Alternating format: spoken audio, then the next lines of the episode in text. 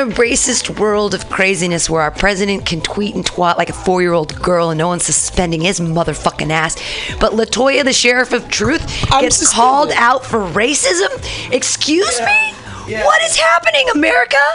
Yeah, and here's this is the second time. I can't believe it. I need to. I I will be putting this on the YouTube channel, but I, I but can't the- believe you've been suspended from Twitter. What does that even mean? Okay. How long do you get suspended? Like, you can't express yourself anymore because your opinions aren't popular? What does that mean? Well, the first time I got suspended in Twitter jail was because what I said to about Candace Owens. Candace Owens is this fucking coon.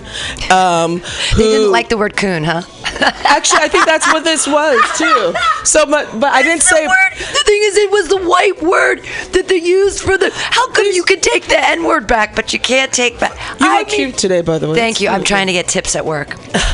But the okay, so this happened last month with the Candace Owens. So it was about what some of the, the stuff she had said about praising like nationalism and stuff like that. I think we talked about it briefly, but basically, she works for the Koch brothers. She's a sellout. She she should kill herself. She's the. Um, and then we should talk about that brothers. bitch today because she was um um Congress was meeting with her about the white supremacy stuff or what have you, and some of the stuff that this coon said. She said, and she's black by the way. That's why I'm going hard on this fucking coon. Um, she said that there's no such thing as white supremacy and all this stuff. Now, mind you, this fucking cunt sued her school back in 2007 because of what? Racial discrimination. Really? Yeah. But there's no more white supremacy. Yeah. Okay, so Who? How much money are the Koch brothers giving her? a lot. She works for Turning Point USA. She was the one that was with uh, Kanye trying to do the Blexit thing Well, you know what? That's because, in her perspective, there is no more racism because she's rich now, and we can just break down the line. I couldn't tell if that bitch was rich yesterday with that hairdo she had on. Uh, well, stop! You're being Trumpy now. You're t- t- uh, jumping, jumping on her on her hair. But am- here's I'm the thing that's hateful. crazy for me. Okay, she's paid by the Koch brothers to negate the concept of white supremacy. Now I get it from her perspective. Hey. We're really having a social classism issue, but we want to put it on race because it's easier and that's fine.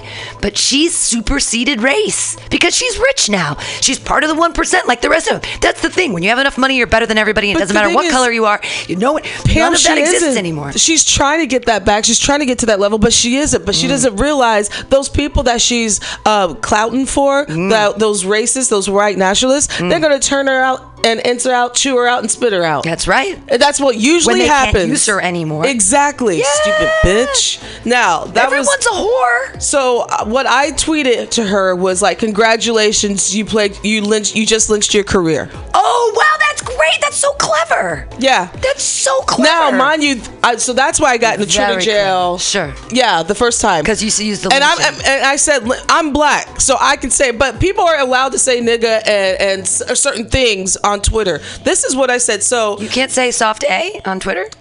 I I see people, all the celebrities do it all the time. Huh. Because there's a double standard. Yes. That's exactly right. So so last Friday, I can't believe. There's this rapper from the shittiest rap group. I don't even want to call them group, Migos. Oh, the Migos! and and so la- See, now, this is how shitty of a rap group they are. I know who they are. Oh, see? If I know who they are, white little Benjamin hanging out in San Francisco listening to death metal. If I know who the Migos are, they roll with um, Cardi Gucci Mane. Get you- yeah, exactly. Gucci Mane. See? And that fucking twat cockroach looking motherfucker Offset, who's married to Cardi fucking lame ass B. So he said he put out a Twitter saying that yo Cardi B paved the way for female rappers in this industry. I'm like skirt. What? Everyone went in on him like, you listen here, young buck. There are people pre Cardi B, and then he's like, well, I meant in today's generation. I'm like, skirt. Um, hello. Nicki Minaj has been out for over a decade. I'm like, I am so tired of coons. So this is what I said. I um oh and then he said something really disrespectful about Nipsey Russell, who was a um he was an artist and a Russell. philanthropist, yeah, Yeah, I know yeah, who uh who was shot uh, uh, last week. Oh, no, So didn't I, said that. yeah. So I said to Offset, I said Offset, y- y- nigga, you can't even rhyme. Adios to your bitch ass career, and you ruin our black unity mourning the death of Nipsey. Shame on you, coon. oh, And then I said from one of his lyrics, I walk it like I talk it. This is all, that is it. yeah. That's Walking it. like a talk it. Walking like a talk. I got a violation for that. Wow. That's you it. are temporarily limited to some of your account features. Wow. Twitter jail. Now, was that a threat?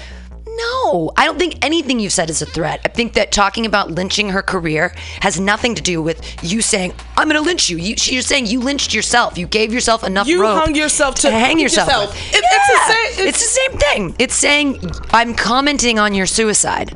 It's not, I want you to be dead or I'm trying to kill you. It's, I'm just commenting on your own suicide.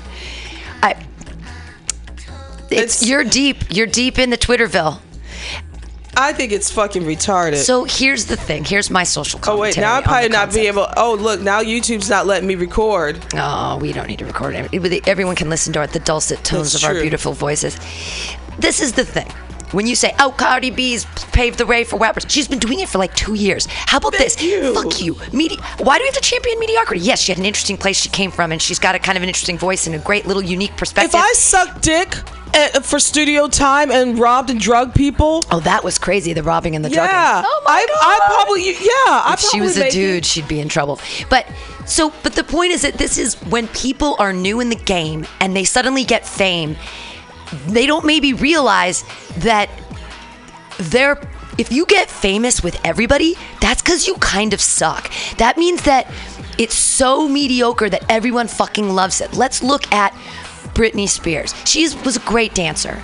She is a great dancer. She was a great dancer. I ain't gonna But- lie about that. she never wrote her own songs. There were other people writing dumb songs, and she was just a pretty face with a mediocre voice. Pretty good. I mean, I guess better than most people. But it's if everyone loves you, then you're not an artist. then you're like a commercial. Do you know? Yeah. I mean, so hey, you get your little sip of fame early, and you might not be around. People might not know who Car- Cardi B is in five years. They might be like, who? No, that's the thing. It's it's people Ooh, are so fucking retarded. How quickly we forget. How quickly we. Oh my God! I've seen so many black people wearing Gucci.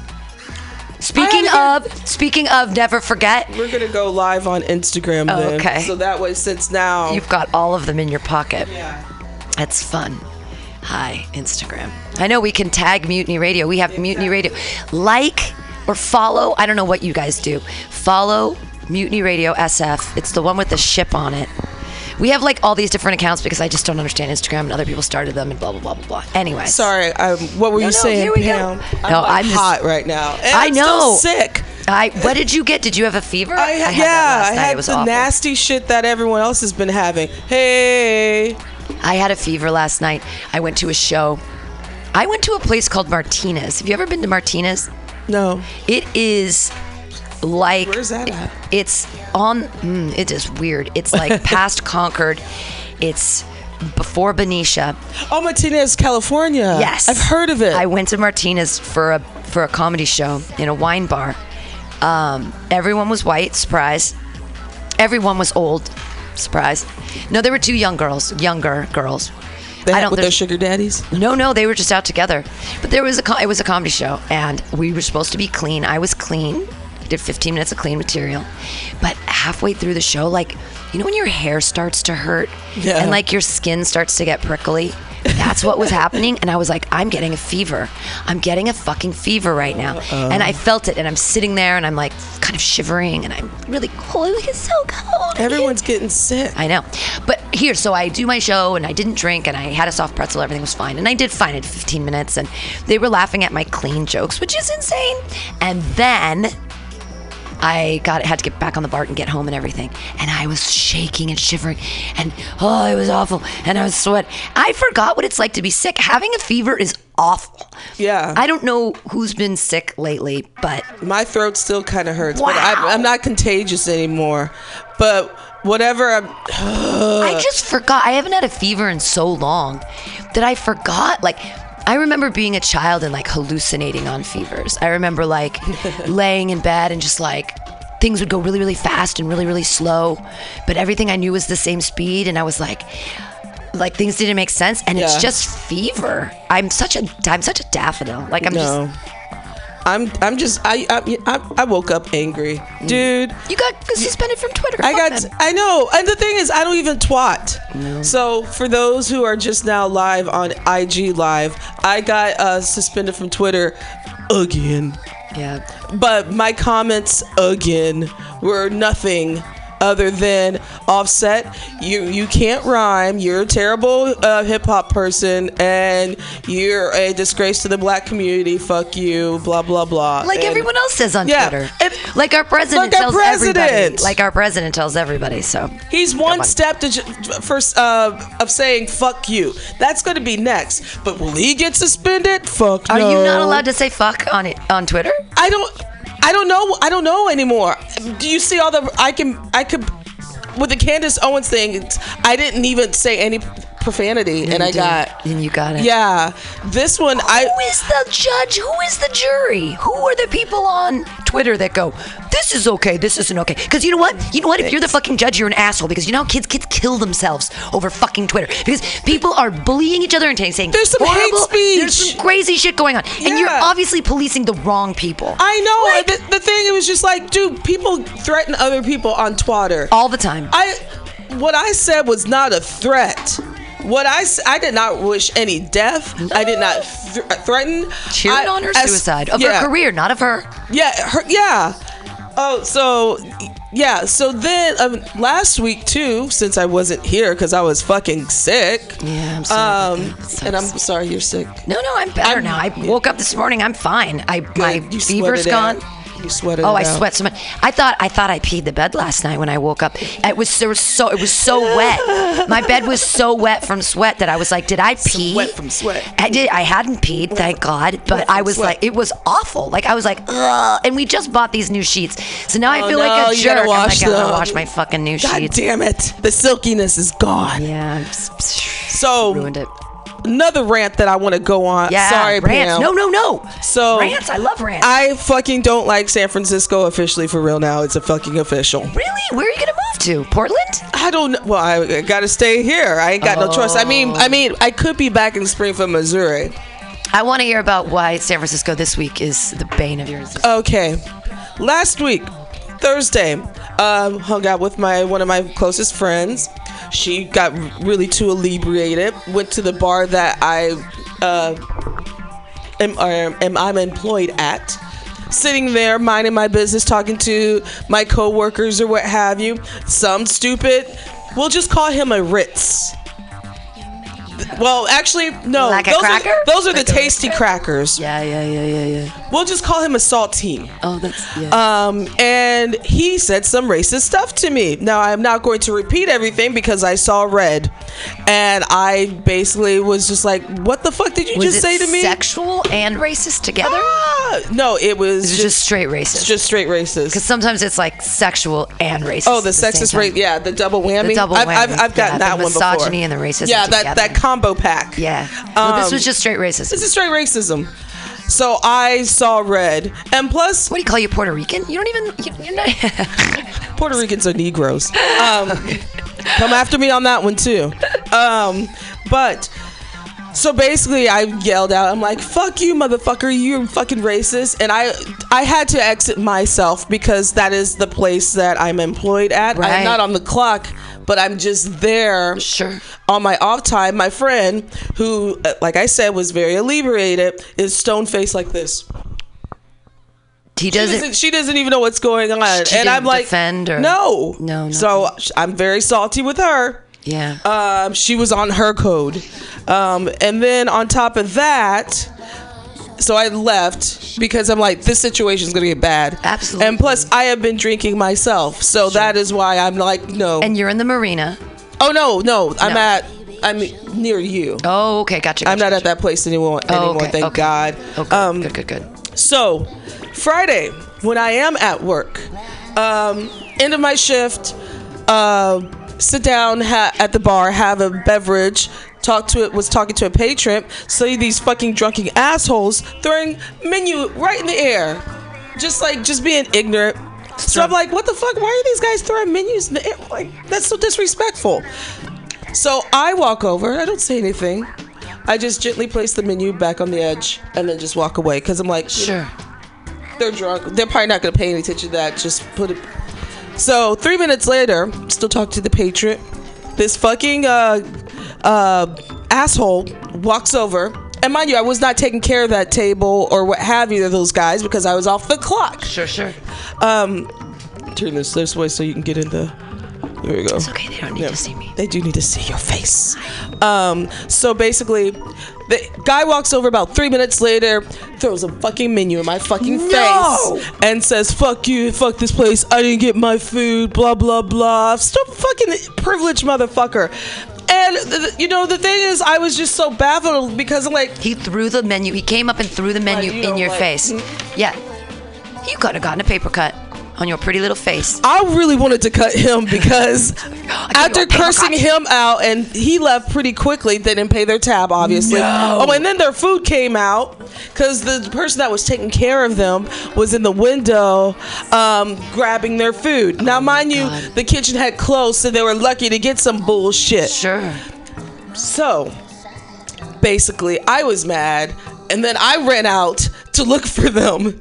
Like, I'm really gonna do something. Like, come on, it's grown dude. But his punk ass took the time instead of complaining or talking to the person that was taking care of him, which there was no complaints anyway. They're No, just the drunk. coming, yeah. Yeah. You came at the last minute before the kitchen closes, so it's gonna take time, asshole. But, Yeah. But anyway. Because they might have had everything wrapped up. This happens all the time to me too. People come up, we close at 11, we're open till 11, Christ, right? But they come up, oh, can you do something? if Can you come in at anything?" 1050 or 1052 and everyone's already cleaning up it's kind of probably going to take a little bit more time now Absolutely. right You might have turned off the something. Yeah, you got it. It takes a minute. right or just take your ass home and eat some ramen Yeah, there you go. um or get a burrito um let's see so you went on the streets to try to chase them. yeah they were ate the already gone Yeah, they were gone. so there we end up eating their food but i was still angry because i could taste the anger in my Sure. mouth i could taste the blood in my mouth What's going on with San Francisco that everyone's such an entitled little, like, snake face? Like, what are they? the problem with that whole What- they situation was want? he he didn't have the boss to complain to the man that was this is my sexism of we got racism Thursdays and sexist Fridays. Yeah.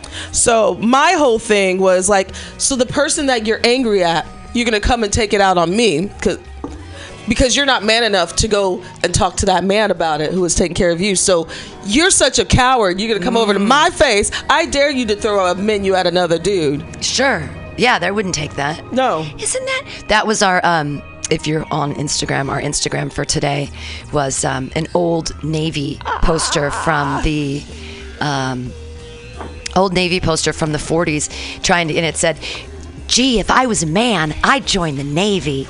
And so I put some stuff on there about, you know, misogyny is built into our social fabric, and it's cute. So- it's cute on our Instagram. I've been salty. Yeah, for a of course you have. I hey, I I get ya. I, the city as a whole doesn't. nec- Actually, sometimes it does. There's.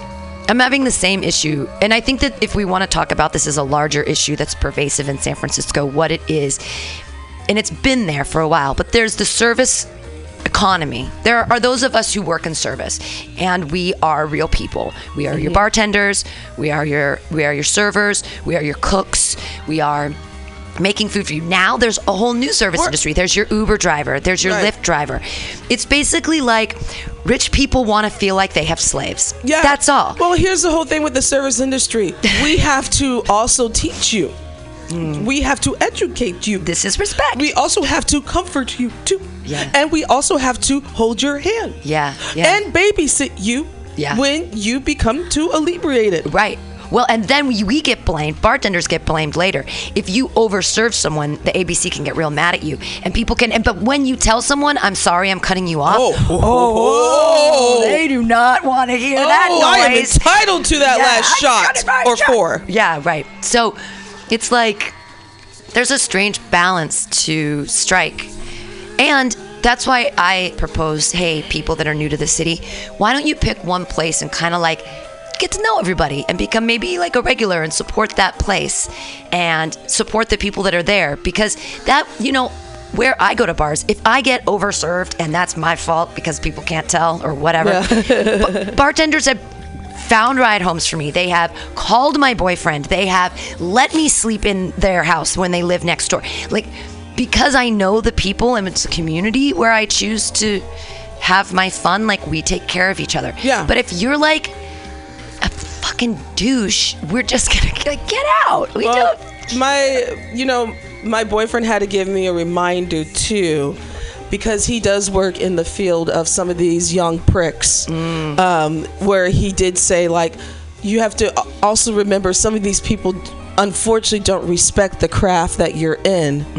Because, because they you're don't a know. servant. Yeah. And because it's a different kind of thing.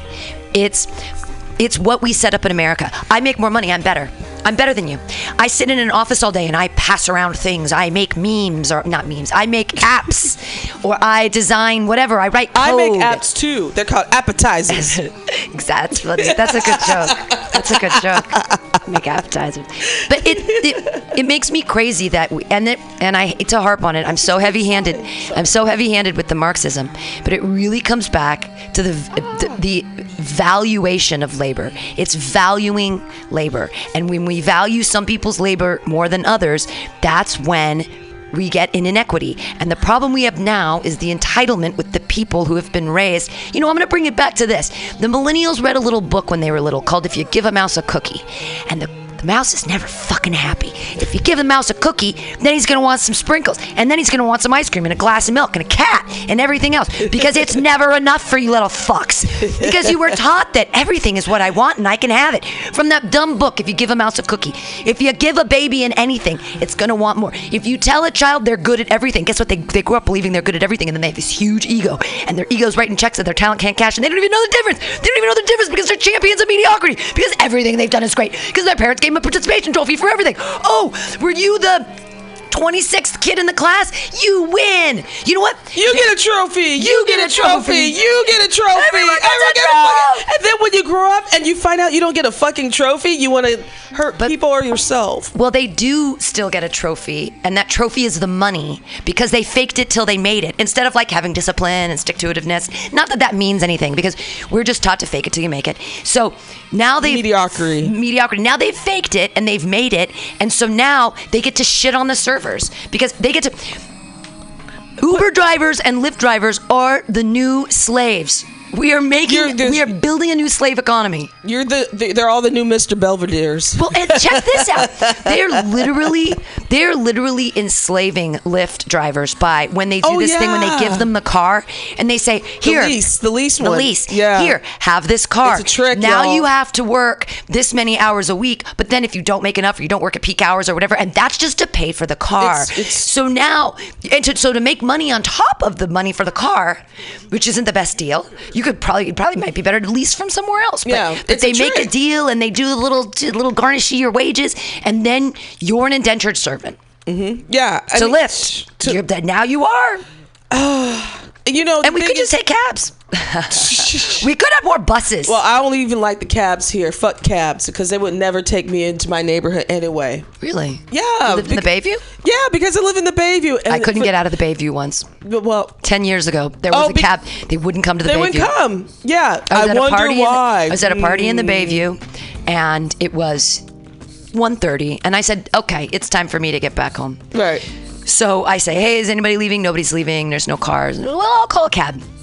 I call a cab. There's. They say, "Oh no, we're not gonna." Five. I didn't get a cab until four in the morning. I like fell asleep under someone's table. I was like, I just can't do this anymore. I don't even want to. I just want to go home. But I was stuck. I couldn't. We weren't anywhere near the T line. We- I mean, which doesn't run 24 It doesn't- hours. it's- it's closed by that point. Right. So I was like, what am I gonna do?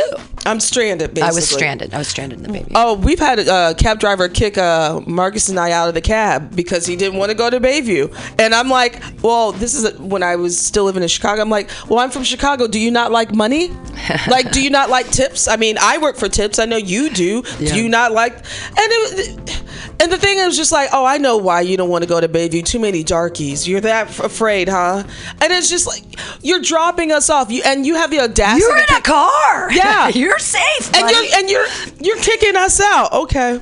Okay. So speaking I don't feel tips- bad. I don't feel bad for the motherfuckers. Speaking of tips, um, it's just so funny. It, okay, so every every week when I'm at work, I get a little bit like. So I work in a bar, but I'm in the I'm in doing the food, and it's so funny because we all know that when you buy a drink, you tip a dollar a drink. The move of the bartender, that's dollar. Then they'll come around the corner and they'll order food for me. And they'll order a $14 hamburger, but they can't even throw a dollar in the bucket. I'm like, so you pay a dollar for a drink, but you won't do it for the food. Whereas we're actually cooking it and there's more labor. The, the bartender just went like this or like this. And we're like actually spending time on your food, but that's not worth a tip.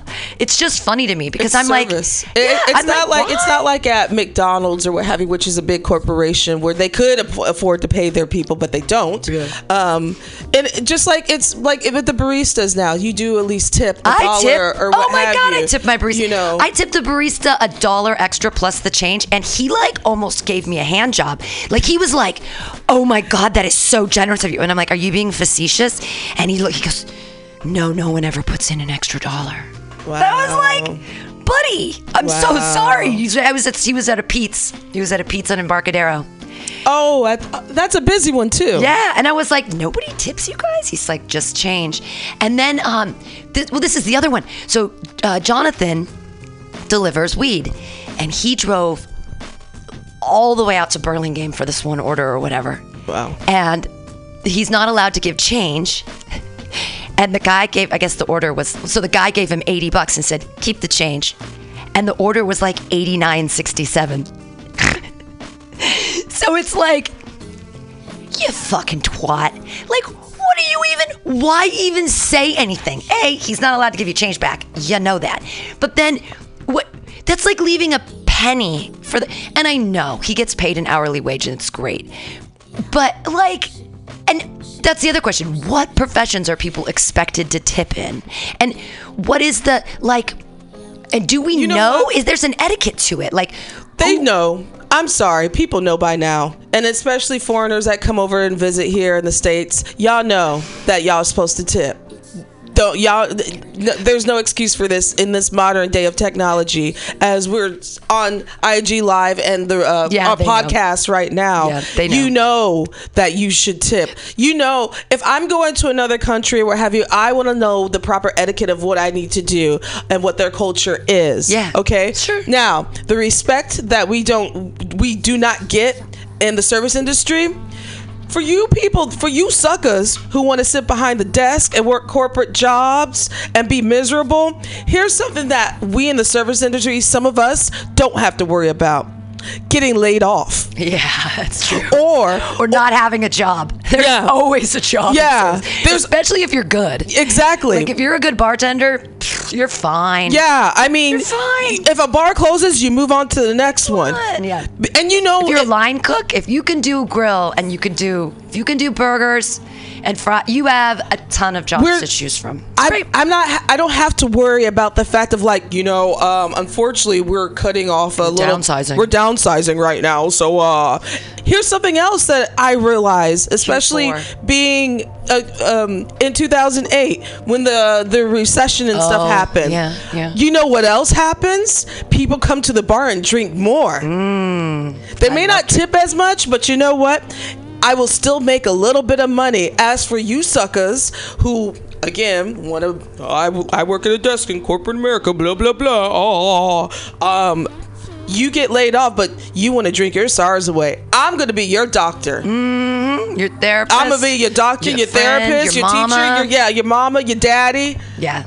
The Negro in the alley. Uh, um, but yeah, so my they, they need to they need to put some respect on the name of the service industry. Ba- And the- back to tips. Do you tip your prostitute because you're already paying her and it's legal?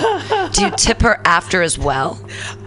I, I don't know. I don't know it's about a good that question. one. I've never gone that I, I was in a, I was in Amsterdam and I was in a weed. Uh, I was in a place called Dutch Flowers, which is an amazing uh, place. It's on Prinsengracht. and It's right there on the canal.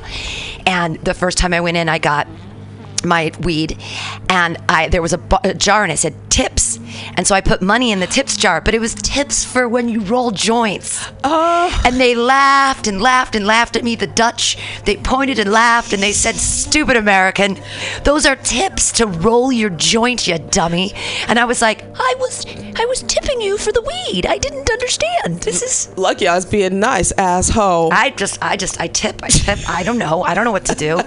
Uh, if I ever get nervous, you just throw money at the problem, right? Like, exactly. That's what we do. It's the capitalistic way. Was I rude? Let me give you some money. Yeah. I mean, yeah, you're doing it much. You're doing better than a lot of people here in our homeland. I, I have a What- friend. He's ter- he's the worst, and he's the worst at bars. And so what he does is he gets. He's very very loud. He's like loud, loud. You know those people at bars where you're like, oh my god. But because he recognizes his volume, when he buys his first drink, he pays for it, and then he puts a twenty on the table, and he goes, "This is my apology for later." And then he continues tipping them. That's nice. But he throws a 20 down because he knows he's annoying as fuck. He knows what's about to happen. Well, it's like he's just he's like a loud laugher and like a loud person that just is like annoyingly loud. But if you slide that 20, it's like it forgives all of your behavior. yeah, but we still gonna give you the side eye. Like, God damn. Like, Yeah, okay. like all right. But I mean, the But then it's like we're friends now. I can tell you you're being an asshole.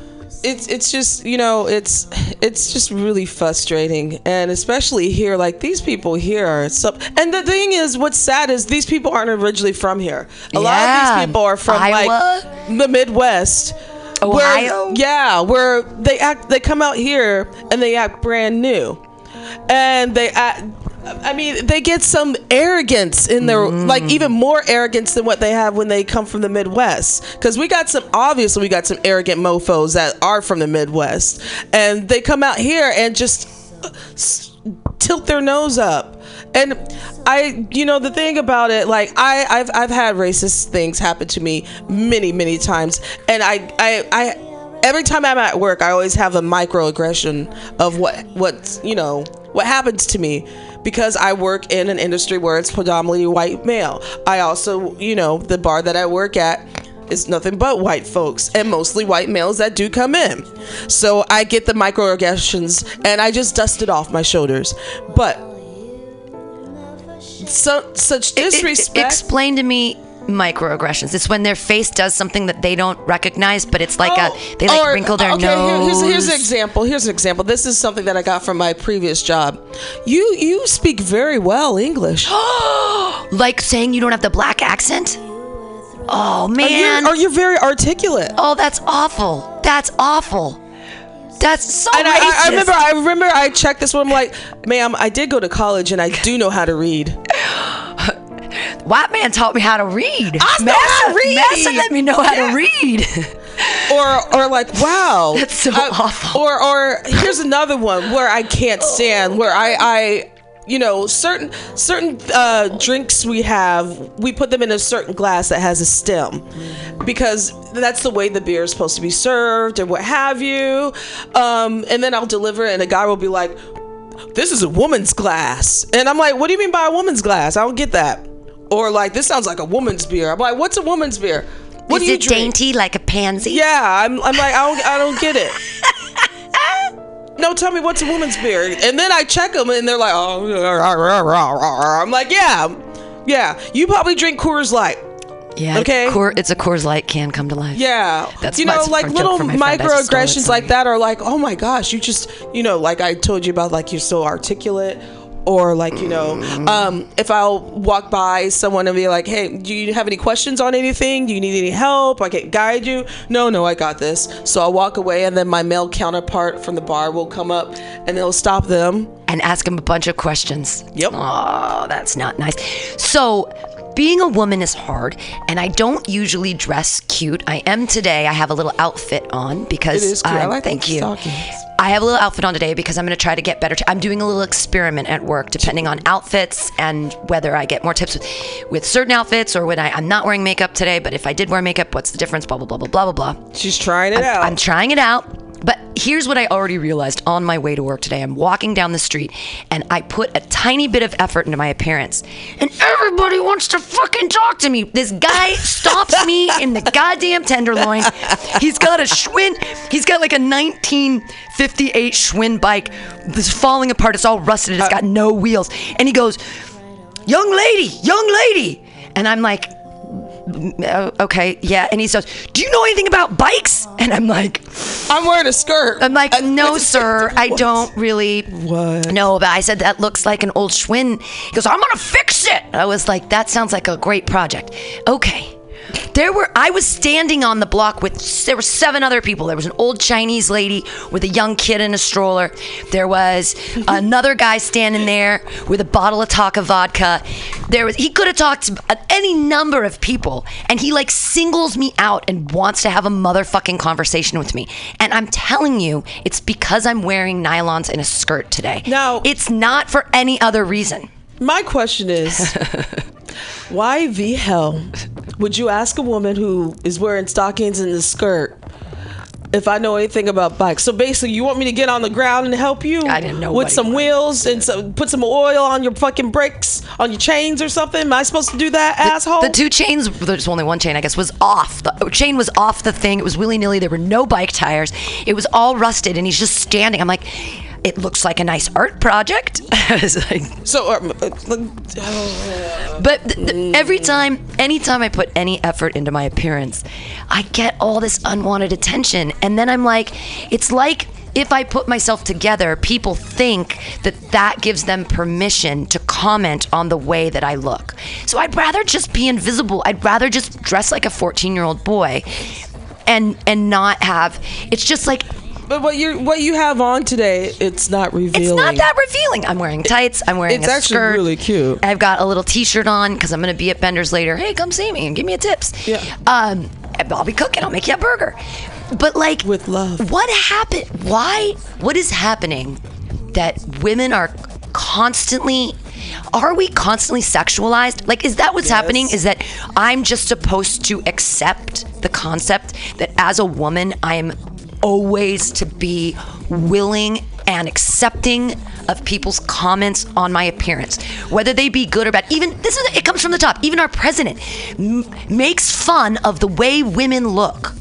The way people look. why does it and have to be? tits. Why? Why is a woman's appearance? Why is the male gaze so important? Why have we pervasively let it into our social fabric? Why do we let misogyny exist on such a grand scale, and we just let it happen all the time? I don't know. I really. What do don't. I? Am I supposed to say to that guy on the street, like, "Don't fucking talk to me"? That doesn't help. That's me being mean. Yeah. I just. Well, I've, I've learned I've learned because I remember I used to get this all the time when I would be standing waiting for the train, and I don't know I, I I'm not one of those people that are happy smiley all the time. I guess I got a I got I guess I got a bitch face. I got a bitch uh, my bitch face on. So all these dudes would come up to me and like you're so pretty smile. I'm like "Uh, what am I gonna smile about? You- what, what you dropped? You dropped something. Your smile. Shut up. or or you know like i i know what i have to do in order to make more tips but i also like to dress up as well but I also know I have to put the war paint on my face mm. to make it a little bit more extra to look good because I know just maybe I'll make a little bit more money by prostituting my face. Everybody likes cupcakes, but they like them better with frosting And my aunt and Stephanie says because they're and edible glitter. dumbasses. but I think it's you know, I don't know. I, even the concept of makeup. I mean, I guess women started it back in the 1700s in France with the lead makeup. Men used to wear face. makeup. Men used to wear it too. and wigs. yep. I like my men in makeup. I don't mind a little eyeliner. Yeah. Yeah. I mean, I grew up to Prince. Yeah. David Bowie. I thought I'm like, ooh, black liner, eyeliner on a dude. Hell yeah. Yeah. Paint your nails black, boy. I like I like boys that paint their nails too. Mm-hmm. I love that since like 19 or 2000 men have been able to express themselves with their hair. I think that when I was growing up in the 80s and 90s and especially in such my closeted white area, everyone's hair had to be like the way boys' hair is like this and girls' hair is like mullet. this. Yeah, or a mullet. But now like dudes can really express themselves with their hair and they can wear nail polish and I think it's great and I think it's a lot of fun that there's like some gender bending going on and I'd like to see that more because I would I would love to be a guy. I would love all the rights and privileges that go along with being a guy, except for this. This is what I heard the other day. My buddy George said the only bummer about being a dude is that he likes children, but you can't stare at children ever. You can't, oops, there it is. You ah! can't give children attention on the bus. You can't give because people think you're creepy. Like for me, when I'm on the bus, I can look at children, children look at me, we make faces, everything's fine. Nurturing mother. But if you're a man on the bus, you cannot interact with children because people think you're creepy. So that's the like the only thing that I feel would be a bummer about being a dude. I can understand. I'd never thought of that before my buddy George Yeah, brought it up. because you can't you can't be that dude in the park and just stare. No, at you kids. can't. I can't. because that would because that would freak me out too in a way. Yeah. I mean, I, I think it's because we have such the negative concept of like you know that guy over there. Watch out, he's a pedophile. Right, but, right, right. But also too, we are have there the, women pedophiles? There are. There yeah, there's a slew of stories that I've been reading about these teachers. Um, There was a there was a really good movie. There's been two really good movies about that where you're like, oh, this is getting creepy. There's one on Netflix right now called Miss Stevens, and it is great. It is about an English teacher. She's 29 and she goes on this weekend trip with these three kids to this acting thing and one kid has the biggest crush on her and they start this kind of it's not in a it's like you're like what's going on? There's it gets funky, but it's not like it's not it's, like it's uncomfortable, but it's not like they don't ever It's not like Lolita. no, no, no. They like don't that. consummate anything. They don't even kiss or anything. But it's almost like that almost happens. And it is negotiating that.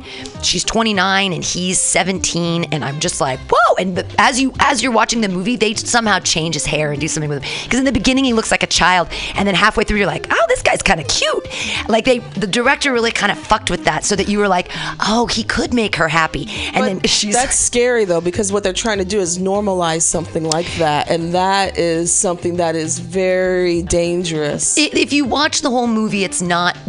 It doesn't turn. It's it's not okay, and they kind of discuss all that. It's it's very much on the up and up at the end. But the concept of hey, I was teaching when I was student teaching. I was 21, and I was teaching high, High school, school. so I was teaching age. senior seniors in high school. They were having me teach senior English. So I was teaching boys that were 18. Some of them were 19, and I was 21. Yeah. And I was in a teaching credential program. I think that's sometimes what I got asked to junior we, prom. we gotta. Never been so flattered in my life. I got I wasn't asked to junior prom when I was in high school, but when I was a teacher, I was asked to junior prom. I'm gonna. I'm gonna look up some of these stories because there's Mm-hmm. a slew of stories right now that have came out about a lot of these female pedophiles. Um, there's one I believe in Texas. Let me look this Yeah, up. Really look him up. I, I'll I'll talk about that for a second. So I was I was a I was a teacher. I was a junior high teacher, and I was a senior high teacher for years and years and years. But a long time ago, I got my credential in '97. I taught from '97 to 2001, and uh, I mean, I never did anything like untoward uh, with it. Ew, gross. Especially like I taught I taught emotionally disturbed. I taught children with emotional disturbance. So, I mean, it's pretty when boys are broken, but these were like boys. They weren't. Um, but that's the thing. Like, why? I guess it's a power thing. Like if you're a teacher and. Oh, it's slipping. It's so funny. It feels like it's moving. Woo! Woo! but I, I mean, I, I taught, I taught young boys, and I think, but I've always, I've always, I've not like I've been attracted to junior hires, but kind of not like in that way. I just, I'm, there's something about the the brokenness of a junior high boy that I just I just like identify with it. I was a really good junior high teacher because like This is the one I was. I sort of understand them. Teacher allegedly had sex with 13 year old while his friends watched. Ew, ew, ew, ew, 13, ew, ew. Like, why would you want to have sex with a 13 year old boy? What would you, what could you possibly, I mean, I, I guess, I mean, I guess if, So I guess if they were like really, in, no, so 13 year a former Arizona sixth grade teacher Ooh, last year uh, was so arrested cute. for having sex romps with a 13 year old pupil. Did so once a while while it or did so once while another student was in the classroom. Another occasion, Brittany Zamora, 28, who worked at the Las Brisas Academy Elementary School, elementary school, gross, and her 13 year old student lover fondled each other in the school classroom while other students watched, apparently unaware, watched a video according to the Arizona Republic while They were watching a video and in the back they were canoodling. so basically she put on it was like, you know, hey kids, watch this video. And in the back they were like holding hands and canoodling and touching each other's private parts. Ah! There were ti there were times Zamora touched his stuff at her desk while she pretended to look for something in the drawer while Oh. students worked on project mere feet away. The boy told the police. In class, the boy would pass love letters and notes to his teacher, including one that read, "You are sexy." you are You.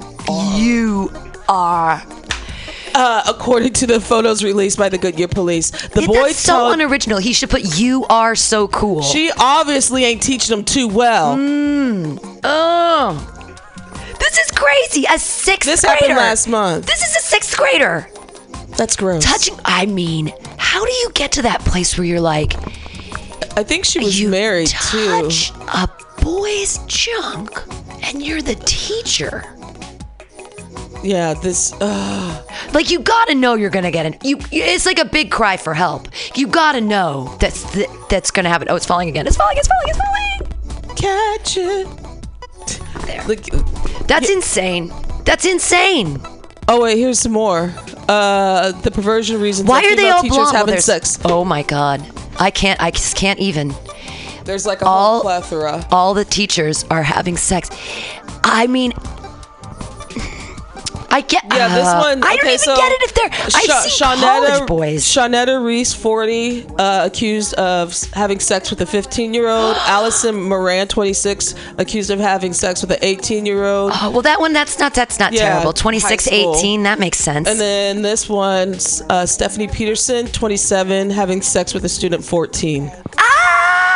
Okay, the 26 year old, 18 year old thing. I, you know, you're abusing your powers as a teacher. Absolutely. Just wait for a second till. I mean, I, I, I. Wait till they get out of. They're going to graduate. yeah, wait till they're in, wait till they're in college. But- they're still babies when they're in college. Come on, please. this one was 40 and 15. The late 29 and 13. Elementary So- school. So it's like They're not fully developed. Well, the kids aren't, and I think I think neither are the teachers. In that, what is wrong with them that they feel the need to abuse their? I mean, it's I guess it's the same thing as like Harvey Weinstein or whatever. You're abusing your position of power. Dudes, you know, like 18 year old dudes are like, I want to fuck. I'm fucking the teacher. Well, 15 year old boys 15 year old feel boys that way too, but now it- where's it's the the, porn. It's the porn. It's the MILF porn. So the boys now are like, this is fine. I'm 15. I want to fuck a 40 year old. That's great. It's MILF. I, they watch MILF porn all the time. I think that But where's the Me Too movement on this? uh, for boys to say me too, No, where's the Me Too movement on this? This is sexual. This is this is statutory rape. that's true. If it was the opposite way around, Right. If This these the- this were is the- dude teachers, if these were dude teachers and they were doing this with girl students, they there would be some there would be consequences. Uproar. I mean, th- these ladies are gonna get consequences, yeah.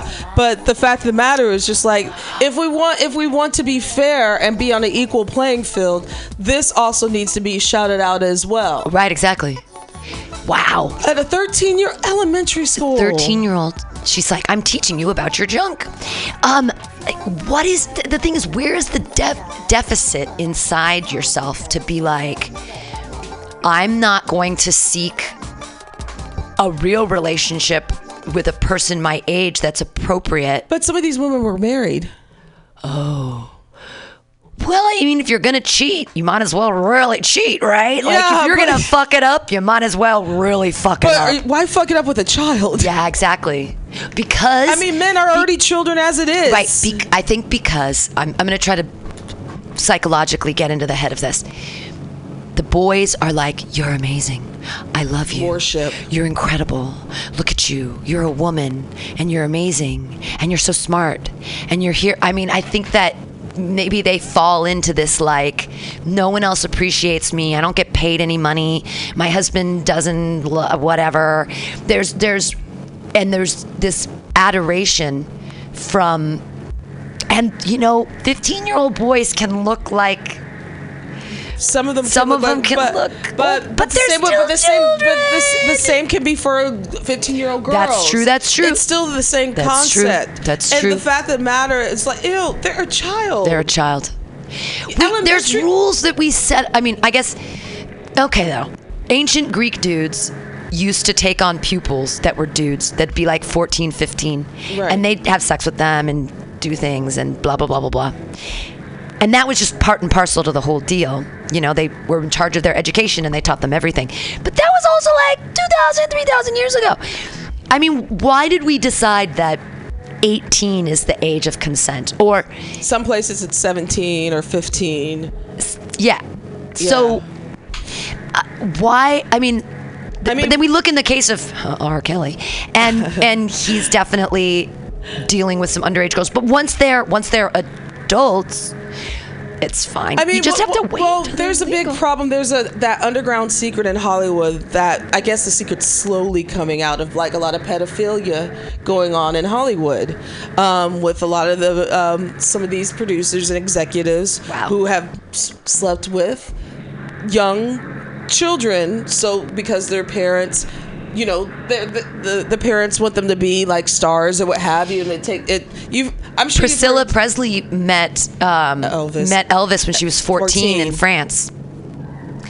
And They then don't go back talk to about that, do they? Jerry Lee Lewis and Married his cousin, 13 year old cousin. We can And keep going. All of those songs. She was just 17. The you Big know Bopper? What I mean. If you hear this, Da, da, da, da. Chantilly Lace is about a 13 year old girl.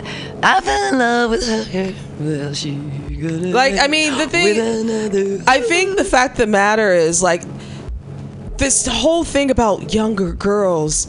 Perky and- tits. Yeah, and, and taking advantage of it, it, it's it's always been there, but now women have caught on too. Like we can do the same thing, but Feminism, equality, yay! I don't hear no. Me, have done- I, don't hear any terrible. Me Too. I, yeah, I don't hear, uh, any. Where's Where's right. Me Too at? I don't Yeah. hear you. I don't. I just. I. Anytime you are doing something with the child in a sexual manner, it's just Bad Ah! news. I know. We can't figure. We can't figure it out.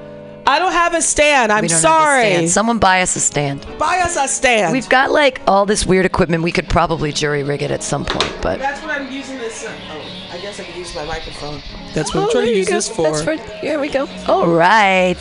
Stay. Pedophilia. Stay. I, so there's something. Ah. So when the guys, when dudes are doing pedophilia on a child, is it the same? It's like a power. Is it the same thing? Is it an adoration power thing? I would think so. With like the R. Kelly, like, because that's what he was getting. Is It's- all the girls were like, control. "You're R. Kelly." Well, I- I and they're could- like, "You're my teacher." Well, I, I couldn't remember which of the four of Yeah. the pedophile uh, teachers.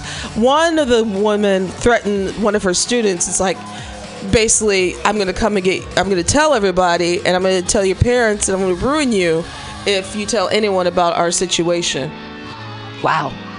Well, how could the teacher ruin the kid? The kid's got all the Because- power in that situation. Well, the kid doesn't know that That's because they're true. a kid. They're Because not they're developed. Right, right, right. Yeah, they don't know. you can. the- I I confused. I made a three-year-old think that Costco was Disneyland. They will believe anything. There's churros there. That was the whole thing. Like, there's churros here. It's Disneyland. You can, you can totally make a child believe anything. Remember that old Jack Handey thing where he's like. I told my nephew I was taking him to Disneyland, but I took him to an old burned out barn instead. And I said, Oh no, Disneyland burned down. And then we went to the real Disneyland, but it was too late and it was already closed. And he cried and cried and cried. That's funny. Yeah. Yeah, that's uh Yeah, you can lie to children. Children will believe anything. Yeah. They believe in the tooth fairy. I've got I've got a five year old friend that still believes in the tooth fairy, and I'm all down for it. I think. Did you know that they're giving five dollars a tooth now?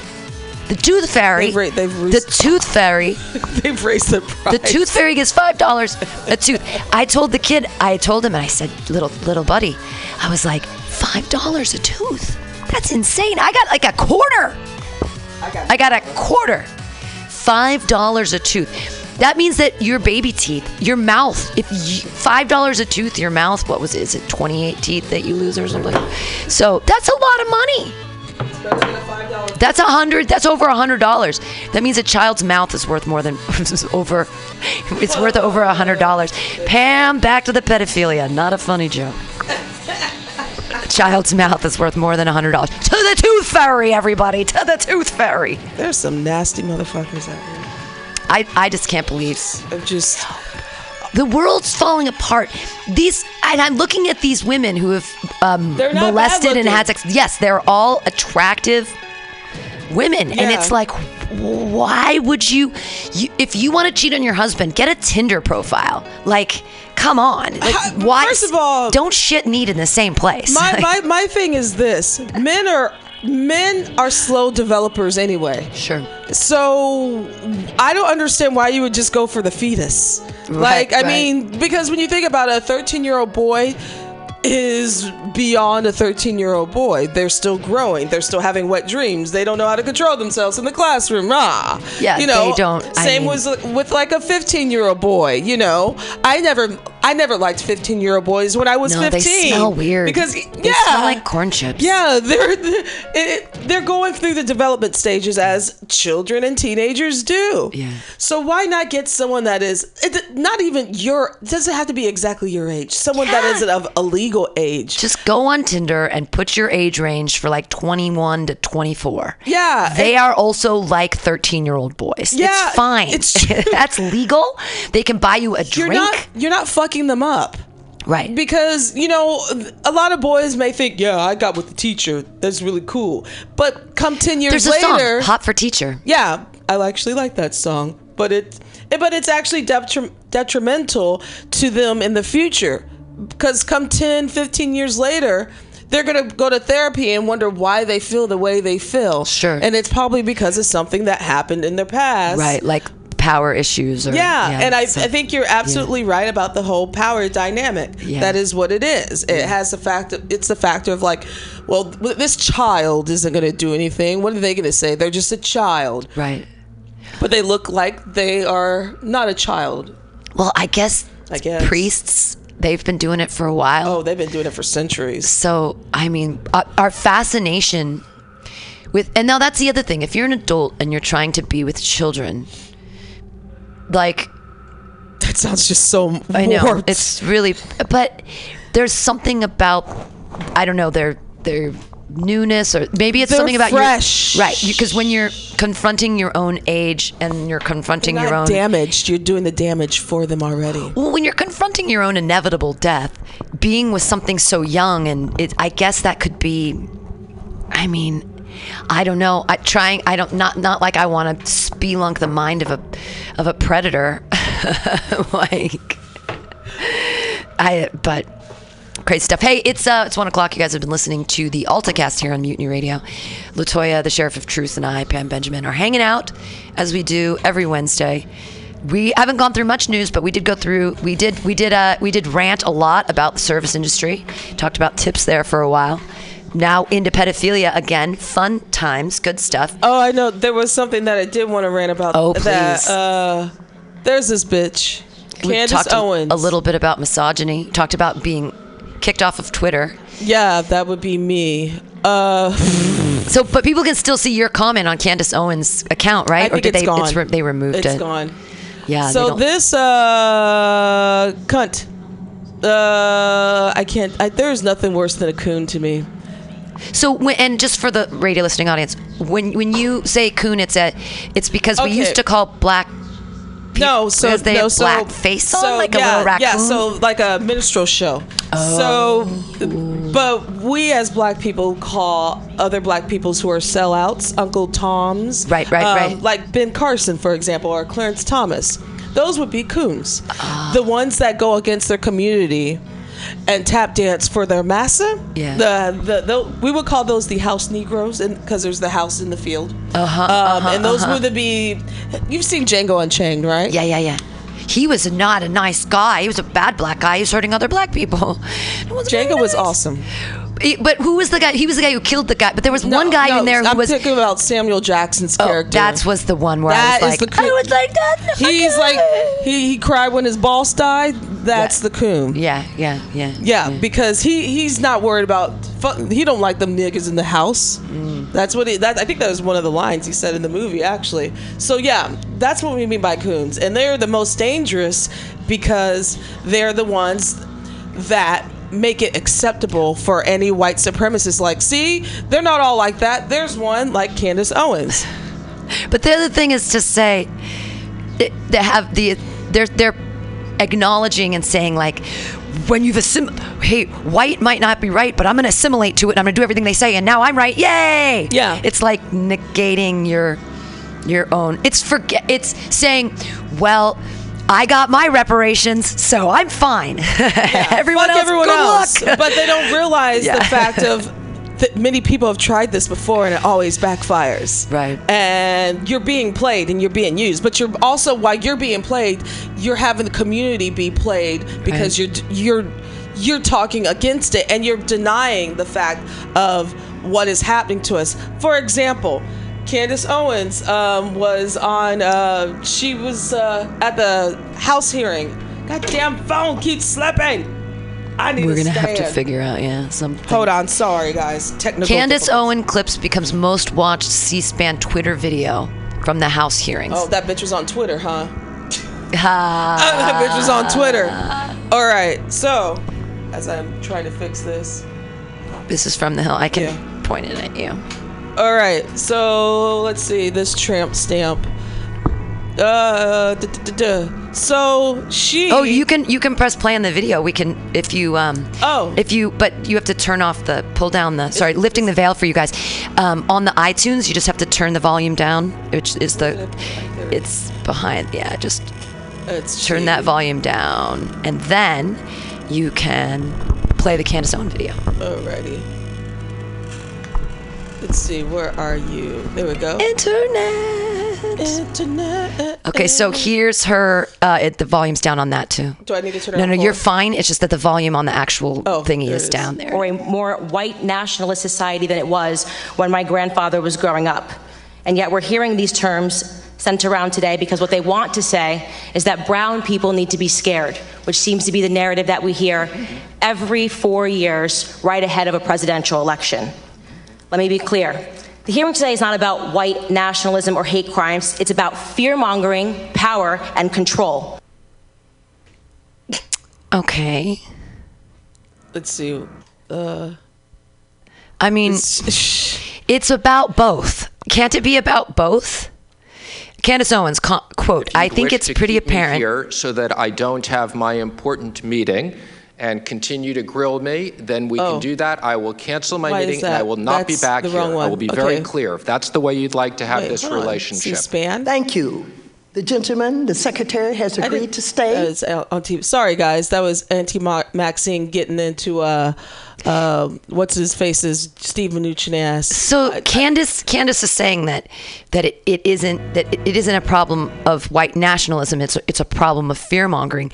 Why can't it be both? It, it, I mean, I think it, can be both. Racism is fear mongering. Yeah, I think it can be both though because it's also like what's what's happening right now. So if you go to like a news, if you go to any news outlet and you look at the, you can look at like in. Um, Missouri, Steve sent me this thing once, and he's like, "You don't think that racism exists? Look at this." And so the news, like when you scroll down, all the crimes, everyone was black, and I'm sure that not all the crimes are being committed by black people, but it's dispro- it has been for a long time disproportionately shown that way. So this is from the Root, which is a, a black publication, which I like to uh, read a lot. Uh, Candace, get off that goddamn thing. All right, Candace Owens is racist white America's black friend, and she just told Con- Congress that white nationalism isn't a thing. Unfortunately for the world, Candace Owens is a thing. I want her not to be a thing. God damn it, get off They the keep stage. wanting us to give them money. Um, I want her not to be a thing, or even better, a thing of the past, like Furbies and AOL Instant Messenger. Yet, here we are talking about Candace Owens because she has taunted out by the far right whenever there is a discussion on white nationalism. Because Candace Owens is the black person that all races are talking about when they say they have a black friend.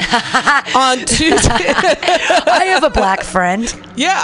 On Tuesday, Owen sat before the House Judici- Judici- Ju- Judiciary sorry, Committee and stated with a straight face, we're having terms like white nationalism sits around today because what they want to say is that brown people want to be scared, which seems to be the narrative that we hear every four years ahead of a presidential election. Fucking cunt. Um, she also added that the Democrats panel was focused on fear mongering, power and control, rather than the issue of racism. See, that just that doesn't make sense what she just said.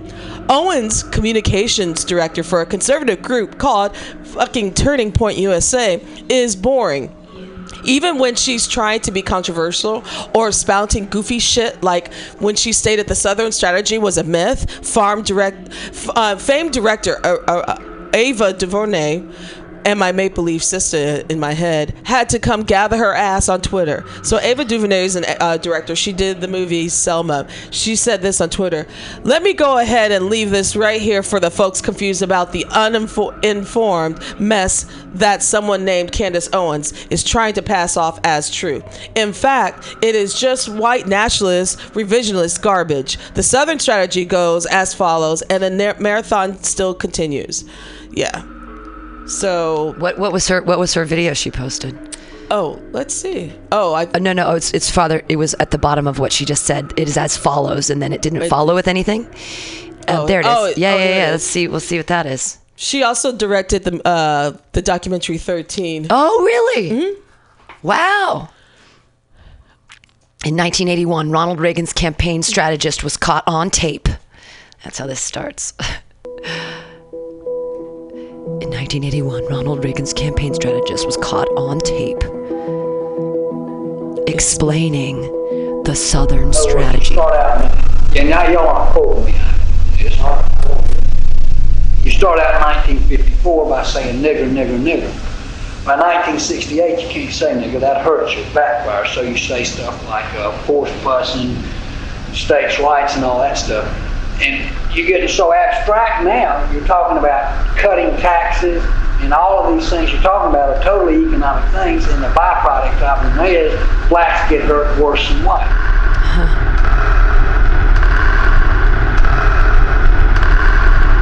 If you haven't seen the movie 13th, uh, you should because She should really go watch it. She need oof. Well, we okay. So there's systematic racism built into the fabric of our society. Who built the White House?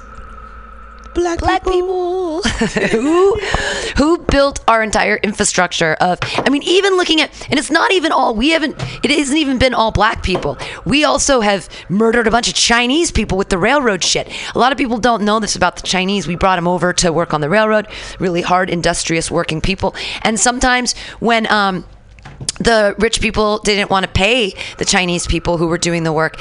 Um, they'd have them make a tunnel and then they just blow them up so they wouldn't have to pay them. So they'd just be, you know, killed instead of um, just, you know, instead of paying them, just murder them. It's much, much easier, much more cost effective. But our entire country has been built on the backs of immigrants, and now we shame them and tell them they're bad and send them away with ICE and every and it's for what? Why? The greed of the one percent. I just don't understand how they squashed the whole one percent thing from Occupy so handily. Well, They just it, it's to me any it's very shameful. we just can't even We just can't, can't. even We figure just it can't. We just can't. Just can't. We can't even. I We're like millennials. We just can't even. It's embarrassing to have someone spew not the truth of your history when you know that the fact of the matter is like Americans don't even know their American history. oh, kids don't. We don't teach. I mean, kids, adults, adults. That's true. You know, we're so stupid that I try to. I have some funny jokes that are um, grammar based and spelling based, and the problem is people don't understand them because they don't know how to spell. So I put a new tag on it, and I'm like, oh, you can't spell. Do you want to put that in your phone and get your T9 like to do it? Feminism is spelled with an. I have a joke about like how all words are political. I'm a female. I'm a person. I'm a human. Man. Language is political. We're all peephole. I know it's not spelled like that, but boys have a peephole and girls have a vagina. I call myself a feminist because it's the only word without the word men in it. And then I wait for laughter, and everyone stares at me blankly because no one knows how to spell. Feminism is spelled with an I. Like I am a fem- F F F E M I N I S T. Instead of there's no men in it. It's the one word. Menopause. It's the one thing men can literally never do. no, No. not men, menopause. Menstruation. Menstruation and menopause. Menopause. Language is fucking political. We use it every day. Every day we say a word like I say as a woman. Every time I say that word, I think of myself as not a man, as different than, but still. Still, the man is the important thing, but I'm a what man. I'm somehow like I'm subjugated by the prefix or something.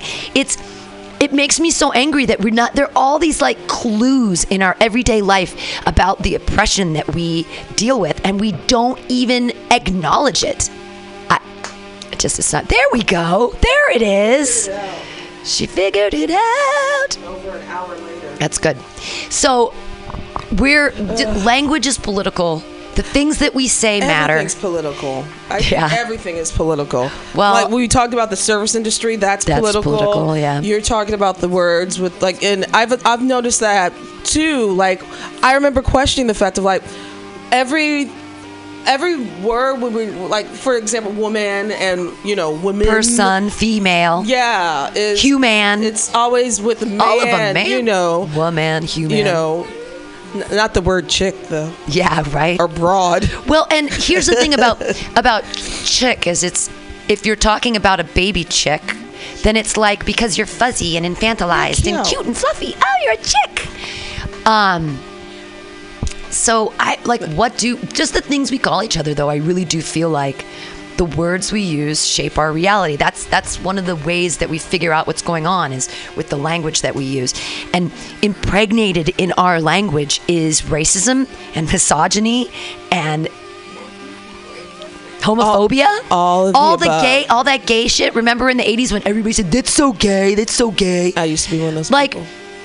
we why why do we have so much language that subjugates people that have a different sexual proclivity than our own? I'm just gonna blame on blame that on white straight males. Sure. Well, and then that's the thing is that I mean, I bet th- there's going to be at some point some like white straight male, like we're so. Actually, they're doing that right now. Are they? Yeah. They've got little men's groups. Yeah, Is I it mean- called the KKK or what's it called? Well, you remember we were uh, talking about the uh, the um incels. Oh right, right, right, right. Yeah. Oh, those guys are crazy. Yeah, like I mean, but you don't even have to be. You already have people like that are like you know white straight males feel like they're getting their privilege taken away. Like Tucker Fucker Carlson just did a whole um, uh, show about it a couple weeks ago on that horrible network called Fox News, where he was talking about how white male um, how white males are take getting their you know getting things taken away from them since when.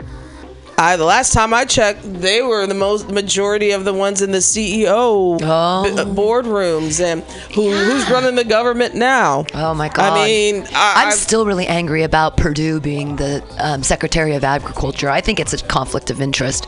I think there's so many conflicts of interest on his cabinet.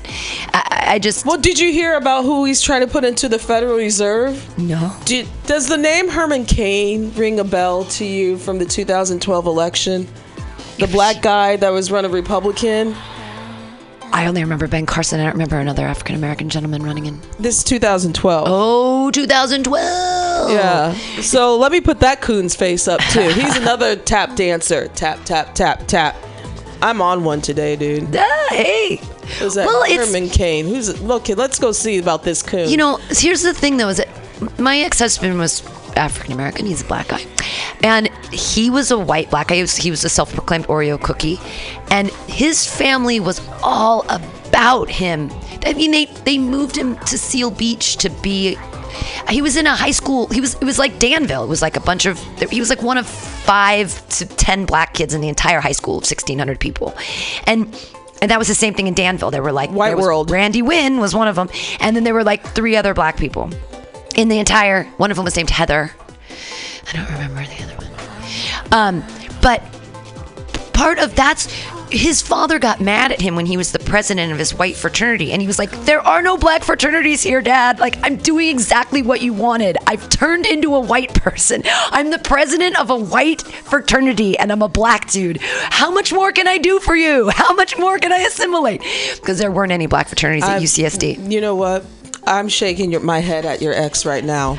And the reason why, because I know exactly probably what those, because I come from a, a white town. The majority of my school that I went to, a, a Catholic school, was pop, like all white. right So I get it. I understand that. But I also too had family and made sure that I was, you know, I had friends across the street who were black, but I I, I was taught to know. Be cautious around people and the things that you say and always keep your you know you know I, I used to be one of those people that would say like uh, colorblind uh. no wrong wrong. I lived and i'm learned.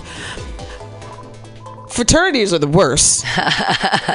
Because I'm sure they had some monkey Negro jokes and stuff that I'm sure he had to digest. There's just no, there's just no way out of all that, and I'm sure all he dated was Becky's. me he I, I mean i was i was kind of a becky Yeah, and so he, so the fact that Matt, and I'm sure he's probably a Trump supporter.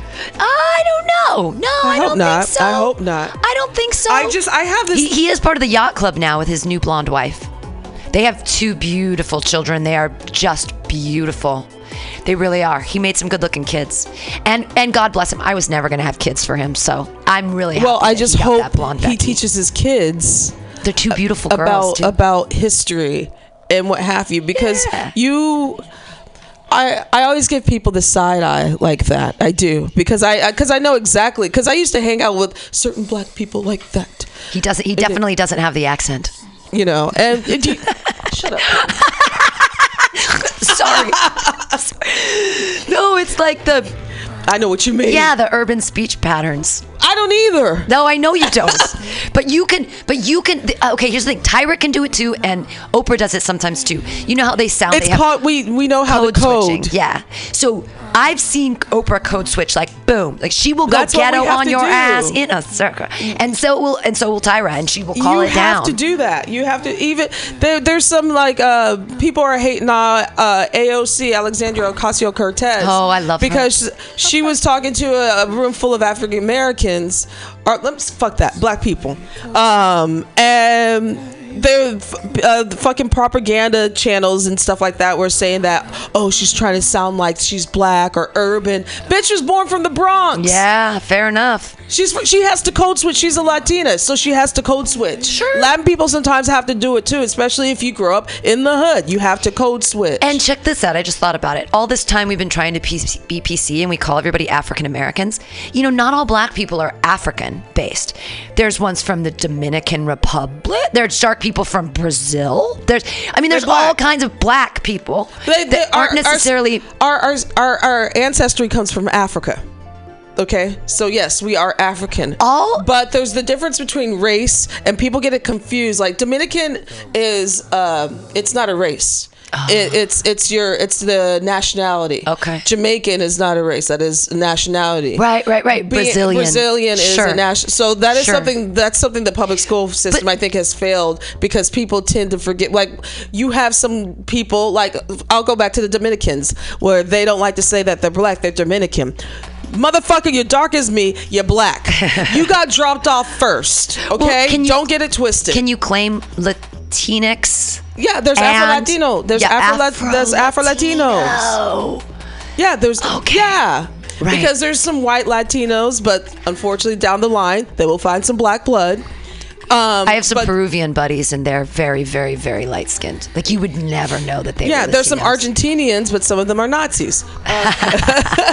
They're Germans. Yeah, you just gotta read the Not all. Nazis Yeah, are German. yeah. No, no, not all Germans are Nazis. Right. But all Nazis were German. German, and some of them escaped to Argentina. Yeah, yeah. But but that is something that a lot of people are getting switched up on, and then I'm glad you mentioned Dominicans because y'all, some of y'all Dominicans need to get it real clear. They call themselves Spanish. Span, no, you are first indigenous, then you got dropped off, and then uh, the boat came and dropped some of your ancestors off, and then the Spaniards and everybody was fucking, and then they killed the indigenous people. And this goes for my people in the islands, Puerto Rico, Dominican, uh, Dominican Haiti. Republic, Haiti, um, uh, Cuba, especially you Cubanos out there. Y'all really, y'all really need some help. Make, Um, make a delicious sandwich though. Mexicanos, and here's here's something else that's really funny too. Mexico and the United States got the same percentage of 13% of the slave trade. We got the same amount. Really? Yeah. People here don't know. Mexico was in the slave trade. No, the the boat, the that yeah, oh. south of the like the Yucatan and you know, Belize and stuff. That's why you have darker skinned Belize people. People, yeah. See, this is this is why I say the public school system has failed. Well, we didn't like study Exactly. Wait, so I remember when I was little, we studied a little bit of slavery, and mostly it was that iconic picture of The how we fit boat. people in the boat and how it. they were like head to toe, and that was it. That's and it. they talked about bringing them to the colonies, but I never took any classes on the expansion of of The slavery. Atlantic slave trade. Right, That- but from its beginning, moving them up into England, which Yes. abolished it. I guess Europe 18 abolished 1840s, slavery I believe. before we did. Uh, they b- abolished it in 1840s, but they still had um, some kind of indentured servitude as well. Yeah. Um, but yeah, I never studied that. That that's uh, Yes. it's interesting. Like where the the diaspora or the the moving of the people from one place to another, of not of their volition. Yeah. that's like and this is and this is something that is a lot of things that have been pissing me off within even within my community because the fact of the matter is just like obviously you didn't study. And uh, I'm, I'm talking about black and brown people now because brown people don't want to admit that they're black and then African Americans don't sometimes don't know shit. And so I actually got into an argument with a gentleman who is from El Salvador, who's about my complexion, and he was going to kill himself over a Becky, like literally. And she called, and she he called the cops, or she called the cops on him. M- Mind you, he's brown. He's from El Salvador. He didn't do anything to this girl, but she used her white privilege to call the police on him. whoa, That's very dangerous. sure, Yeah, Well, because he's not from here. Number one, right, right. number two, she's using the police as a shield to like this brown guy's effect. He didn't even realize all this until I said that. And then when I said, you know, you need to be careful being a brown man in America. I, I am not brown. Oh, I'm like, wait, huh, last I keep up. You're not brown, huh? And he's like, "How many passports do you have?" I'm like, "I have a passport." I don't- understand what you're saying. And I'm like telling him, I'm like, "Dude, I I know about the, the El Salvadorians and why you guys migrated here in the 1980s and what have you because of the Civil War." Yeah. I'm telling, but I am not. But he's just white whitewashed. Wow. Whitewashed. And he took offense to what I said. Well, does that make it if one is brown, but then they accept the persona of a white person? You're wrong. You're a coon. Are they? But they're You're wrong. You you don't like your, that self hate. That's like saying. Ah. That's like saying you're Mexican. You today you feel like you're being Mexican, but you Right. You, you no. I love not. Mexico. I appreciate Mexico so Right. much. I'd love to be Mexican. Yeah, I'd love it. it's like- but even if I moved down there, which would be a dream to live in Baja California, I still wouldn't be able to call myself Mexican. I'm still an American. I was born in America. I mean, well, you could no, well, you could be a Mexican citizen, but you can't be like a mestizo or an Right, Aztec right, or a. Mayan, Right. because that's not who you are. no, that because would I'm be you. Irish, Danish, German. That would Right. exactly. That would be you denying those factors Sure. of true to who you are. Exactly. That is the same thing. Right. But I make a mean taquito, which is Mexican for little taco. I'm kidding. I'm kidding. It's stupid. but yeah, so that's cooning. So that's another. I call it um in Espanol to be uh Tio Tomas. Tio Tomas. Tio Tomas. Um, what is a rac? You know, raccoon is actually a Native American word. It was racumsa, and we couldn't I like that. pronounce I it, like- and I we like that word became better. it became raccoon. It sounds some hillbilly shit. It sounds like a hillbilly. Raccoonsa. Raccoonsa sounds a little bit more appropriate than raccoon. raccoon. I, uh, yeah. Well, we, we just shorten it. There's a lot of um, Native American words, and because there were so many different languages that were on this continent, and we words like Milwaukee. That's That's that's, a the- t- that's indigenous. name. That's yeah. indigenous There's tribe, so many words. Delaware. Like there's there's all of these. The Delaware were a tribe. There- Illinois. Illinois. There's so like are that are states. Dakotas. Dakotas that are, are uh, the names of so many states are named after indigenous people that we murdered. It's just funny to me. That's more like how language is political. We can- look we- how Iowa. Look how political our language is. Like we have all of these states that are named after people we murdered.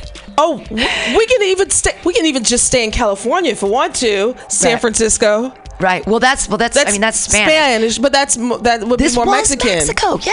That's the thing that makes me crazy too. When we keep like when Trump keeps talking about the border walls and all this stuff, we're in what was Me- 200 years ago. We would be in Mexico. This No, was less. Mexico. Not even 200 years ago. It would 1849. so That's uh Less than 200 That's a hundred. That's 170. 170 years ago. yeah. So this was Mexico. It's not that long ago. Not that long ago. That's what the, all these missions and stuff. Mm-hmm. The whole trail of missions going all down. the names of all of our cities. Los Angeles, Santa Cruz, San Diego, San Diego, uh, Monterey, San Jose. Jose. You could go on and on. Yeah, and then there's Bakersfield. Right. No, no. That even that I got. Bakersfield. I mean, I hope they. I, the Wonder Bread factory should be out there. They should be making all that grain. And meth. yeah, uh, Shade, but no shade. oh, oh. meth but is really, really bad. Why? Like, but it's not. That's the other thing is that methamphetamines in small doses have been used with all kinds of fighter pilots and they used them in World War ADHD drugs. Yeah, I mean, Ritalin is just baby speed. Adderall is just speed for children. And yet, so methamphetamine in certain doses, we're like, oh, okay. But then we're like, don't don't lose your teeth. Gross. Just enough not to lose Yeah. your teeth. So Her- just- Herman Cain is the latest test of Oh yeah. Senate Republicans' so loyalty let's go back to Trump. the Coons, the Coon territory. Some Republicans are actually opposing his consideration for the Federal Reserve Board, while others are standing by the president. All right, So, so- in in Cain, a 2012 Republican presidential candidate and the former chief executive of Godfather's Pizza, oh really? which I used to like when I was a kid, but it- they're no more now. Uh, Wow. Yeah, it's one of the two candidates. President Fuckface is recently floated as a potential pick for the uh, Federal Reserve. Wow. Democrats have argued that Cain, who founded a super PAC dedicated to backing Trump, He's a black guy. This this is what I'm talking about, and faced four accusations of sexual misconduct. Wow. Isn't the right person to serve on the board of the world's most powerful central bank, and they aren't alone. How about this? The Federal Reserve isn't even part of the government. It's its own private bank. and he doesn't know anything about being in the Federal Reserve. Yeah, except he ran. A, I mean, he ran a business. Ran a business. It wasn't successful. Sounds like Trump, right? I've run multiple businesses. I grab- I grab- None of which were successful. I grabbed titties. Yeah. Oh man. So, um, and then there's another uh, clown that they have up for. Um, Republicans have put up with a lot of troubling nominees. Cain could be one step too far. Yeah, there's another uh, crazy one. Accused too. of sexual assault, advocated the rollback of voting rights, and questioned the role humans play in climate change. Hey, guess what? Climate change is completely human controlled. Everything happening in climate change is all humans' faults. It's cars, it's carbon emi- it's it's emissions, it's all the beef. economics. It's when we cut down a forest in Brazil and you put a bunch of cows there that all release methane gas, like we have to we have to reduce we have to reduce our consumption of beef. We have to reduce our carbon footprint. We have to reduce our car driving. We have to go to electric windmills do not cause cancer. We need to go to renewable resource energy. We need to stay off there, here's the This- thing. It- how can we not say climate change is human involved because we're the ones that took the oil out of the goddamn ground. Okay millions of years ago they were dinosaurs and here they were and then they died. And then over years and years and years and years and years and years and years and years their bodies in the ground compacted eek, and they turned into oil. We decided oh we take this shit we can burn it. And so we bring it all up to the surface and then we burn it. Guess what? Matter cannot be created or destroyed. What happens when you burn it? Well, then it goes into the atmosphere and we fucking breathe it, you dumb fucks. Like, I'm not a scientist and I understand the basics of our oil-based economy and what it's doing to our world. Like you can't look at the polar ice caps; they're melting. You can look at the time. You can look at the time-lapse photos of the polar ice caps melting, and you say it's not. Oh, this couldn't be human-based. This is God or something. What the fuck is wrong? There's can even just- science. We can just even talk about fracking. Oh my God, that also. Well, let's pull coal out of the ground. Where are we going to replace? Which is the same thing. It was like fossil fuels and all that. It's fossil fuels. It's called fossil fuels because it comes from the bodies of dead animals that were dead over a long, long time. And then the place that they're dumping that stuff in into the clean water. So now we're having issues with the water, which is hurting a lot of poor communities. And some of those poor communities aren't are are, are black, communi- black commu- communities. Who's- Coon? right here oh, too. Earl. This fucking Tom. He went to a HBCU. Now, if you don't know what a HBCU His- means, historically black college. He went to Howard University. Oh, I believe. I know it's so that so such a shame, right? I think he graduated in 19 the late 60s, 1968 or 69. So he graduated during the civil rights movement. Wow. This motherfucker Coon is rolling back. He agreed with rolling back on the voting rights. You know what that means, folks, right? Make it harder for minorities, and that includes y'all poor people, your poor white people, the right to vote. yeah. Rolling the so voter ID laws, voter suppression, all that, everything that the civil rights movement and the the rights for everyone to have a free election and to vote. Yeah. Roll This fucking Tom wants to roll back on that. Hmm.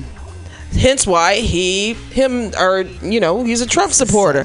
He's a these. When I say coon, I'm talking about people that hurt their own community Right.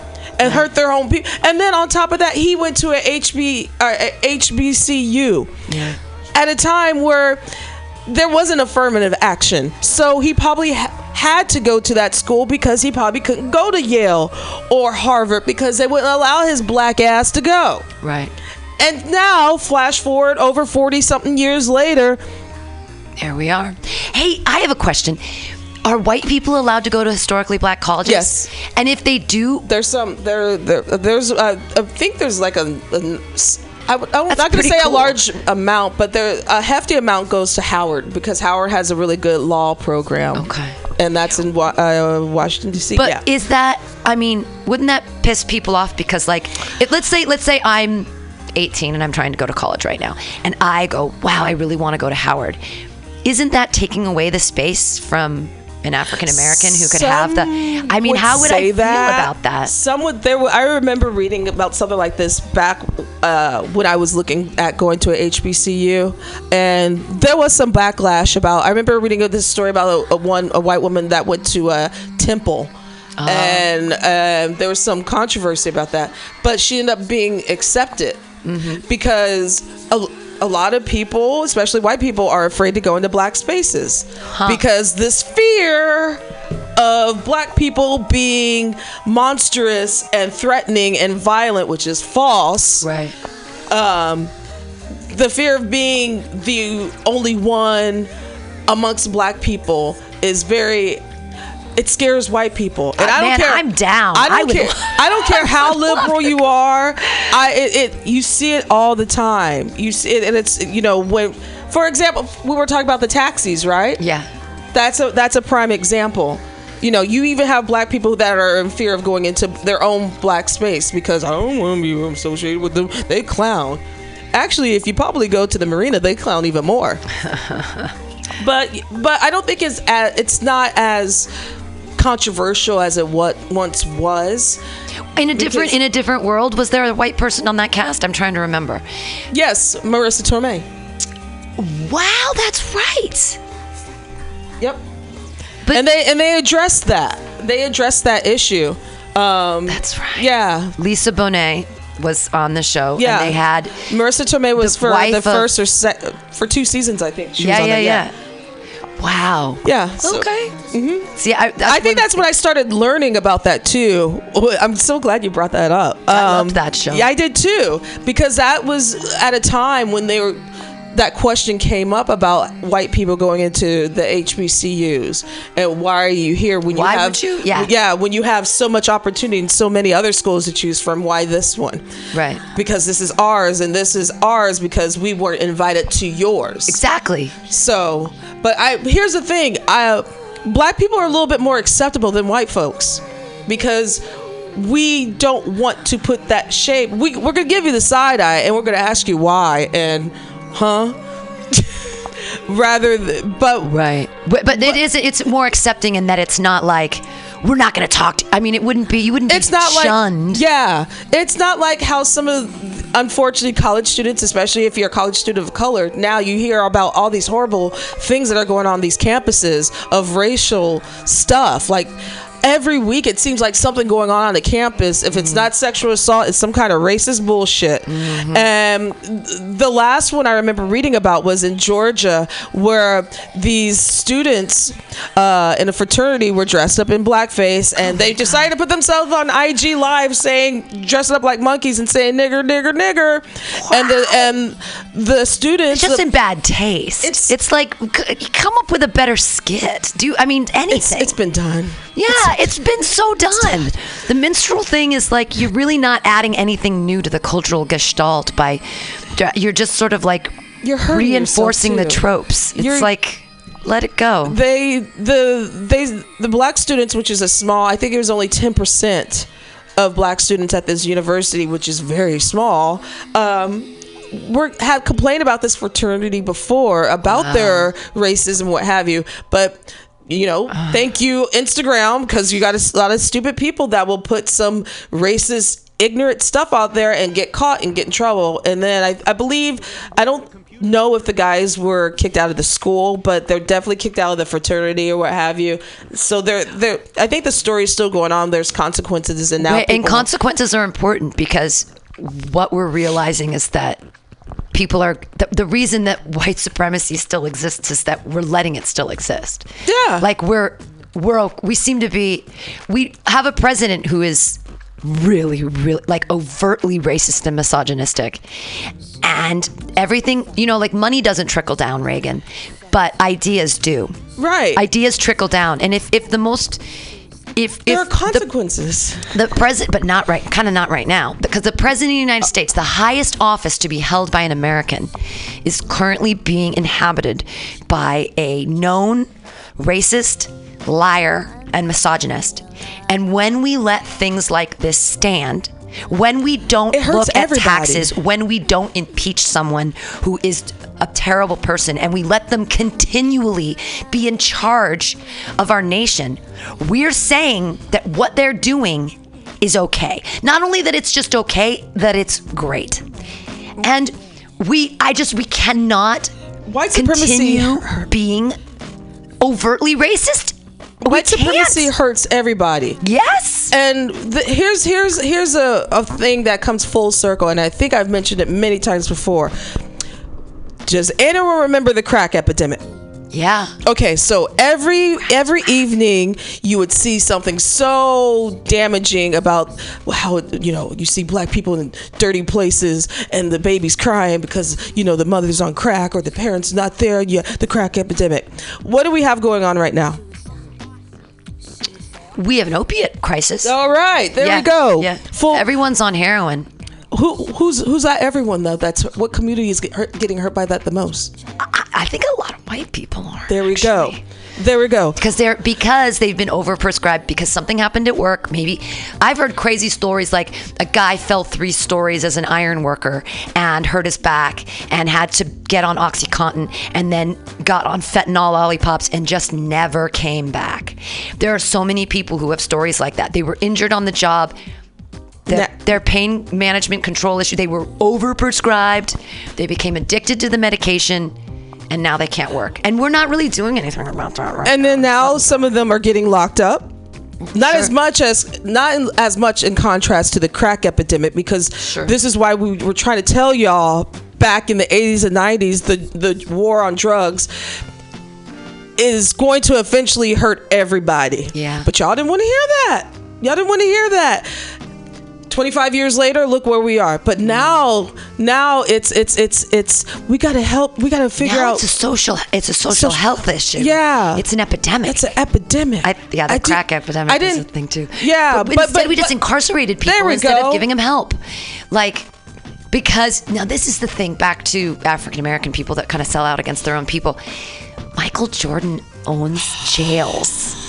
He's in the private jail yes sector. yes So if you're making literal money off of the uh, off of the not illegal because they're doing it legal, but I think But you know unfair mentally, incarceration. You know mentally what it is. He knows mentally what it is. It's another plantation. Mm. That's what it is. And Ab, thank you for mentioning that too. Yeah, You're on, yeah. you're on point today. Michael Jordan. Yeah, It's and- like you're a hero. and you know what he used to do? He stood. He he he was a tap dancer too. And the reason why he was a tap dancer, not only because of the jails, but during the time when he was at his height and at his greatest, there were still issues going on within the community.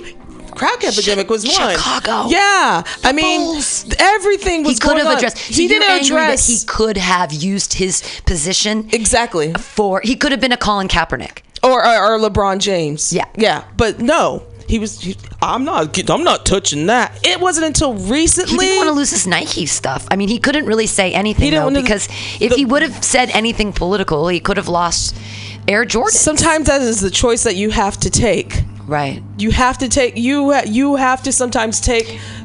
with with with position which with power comes responsi- Responsibility. responsibility and if you're if you're an african american with a lot of power Which is very rare. you should really be uh, help trying to help your own community not Yeah. not doing what is happening right now with people selling out and saying there's no there's no racism here like Candace Owens said. See that that that like no that, that stuff is dangerous. That's what I'm saying. Her language is very It is. dangerous. it is because it doesn't acknowledge it says no no no no no it's not real we, we I'm a black really person. It doesn't happen to me. But if you read about the bitch, it did.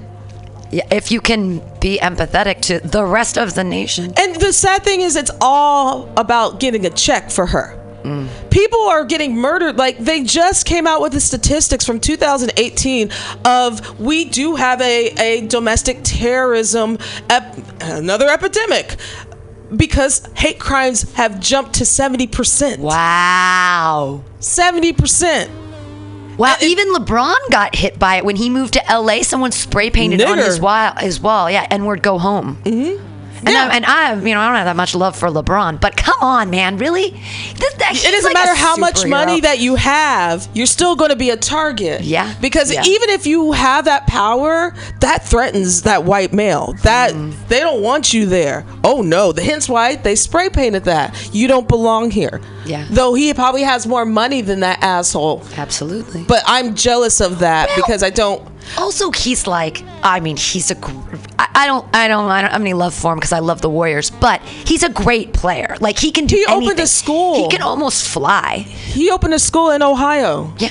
He literally opened a school, not a charter school, but a school, and that that is something that's giving back to your community. Absolutely. You It's know, that is kind. something that Michael Jordan didn't do. He helped. No, he had scholarships. Don't get me wrong, but he also didn't address certain things. But what, along with those some of those scholarships, now you now you have now you have actual real blood money by these prisons. Mm-hmm. I've just been realizing lately, as a as a white woman, I've been realizing my privilege with the police lately. I mean, I have I have a lot. Like, I can ask, I can talk to a policeman on the street for no reason. I can talk to them. I can ask them directions. I can, I can do all kinds of things. I like I can, yeah, no, I can interact with policemen. It's really nice. I can't. And but it's like they're supposed to serve and protect all of us. So No, they, I mean, that's the name. That's what it says police serve and protect. I think San Francisco police are some of them are kind of okay. I do have a problem with when they harass a- any questionably housed person, any person, doesn't matter if they're questionably housed or not, any person at the bus stop who's sitting there. They they're making assumptions sometimes about why they're sitting there. power. And I've seen them hassle some guys, and it's like, seriously, can you just let them sit at the fucking bus stop? Like, really? there's actually someone down the street probably get robbed right now that you can actually possibly catch. but you decide to sit here and harass people because I really feel I don't like police. I never really have. I don't trust them. I don't care. Sorry. I I think they're a whole terrorist group. I do. They're a domestic. I think ter- I think they police are a domestic terrorist. Uh, they group. are. That's Okay, funny. oh, okay, They I'll do give- kill a lot of African Americans. They do. They do. Okay, I'll give you 30% of them are probably good, but the majority of those motherfuckers are evil and they're not smart. They're not bright because I'm, I'm noticing even police officers our age and younger, they don't have critical thinking skills or Mm. common sense. Hence why instead of thinking about, you know, retaining this person, I'm just going to shoot them. Oof. Or the suspect has a gun, but it ends up being a phone. Oh, yeah, that kind of stuff's terrible. I mean, why not? But being tased is horrible too. I feel like it, we should go back to the old English. I mean, English people have guns now too, but when police officers just carried a truncheon, like you can hit someone with a stick and you can subdue them. You really can, instead of having to, like, you can't take back a bullet. You can't be like, "Oops, I think what's wrong is let me just take that back." it's like, "Oh, I didn't mean it. That was just a phone. Didn't mean to shoot you in the face." Well, I, I think the- Face the, off. I think the, the problem is the police unions too, because no one's policing the police, Mm. so they have free reign. This is why you have the police union. You know, I that love unions though. That's hard for me because I, I'm a little Police union is I love- they're they're gangster. I love all unions. I think teachers unions are important. I, I don't love like the local police six, union. local six, electricians. Love you guys. okay, that's different. But no, it's a union. Union is union. Police police unions are dirty, dirty, dirty.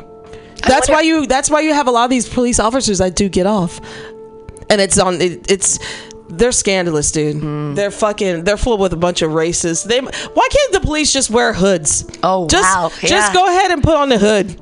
I've seen a lot of, you know, in, in San Francisco, I've been seeing actually quite a few African American and Asian. There's a really cute Asian police guy who does the, I've been seeing him around the Tenderloin, and I'm like, he's a darling little Asian cop. I like this one. Are you? I, I find, uh, you- Did you just? I did. I well, just not that he's little. the Asian, I- you just yeah, I'm fetishizing an Asian dude. Yeah, but I he's at he's get off my PC horse. adorable. He's adorable. But I, I I'm like, be- and also he doesn't appear threatening to me. Because most Asians don't. I, which is why, like, that's my own racism. Why is that the Because, weird racism that is ingrained in me? that- Everyone's been programmed, including us, to be afraid of us because we've been programmed by watching the six o'clock news, by reading these horrible things, and you know the the justice system, or should I say the injustice system of like the black people are the boogeyman, where the, the black man is scary. He's Mm-hmm. gonna come after you when. That's not true, or they they're the ones that are the most thieves and criminals.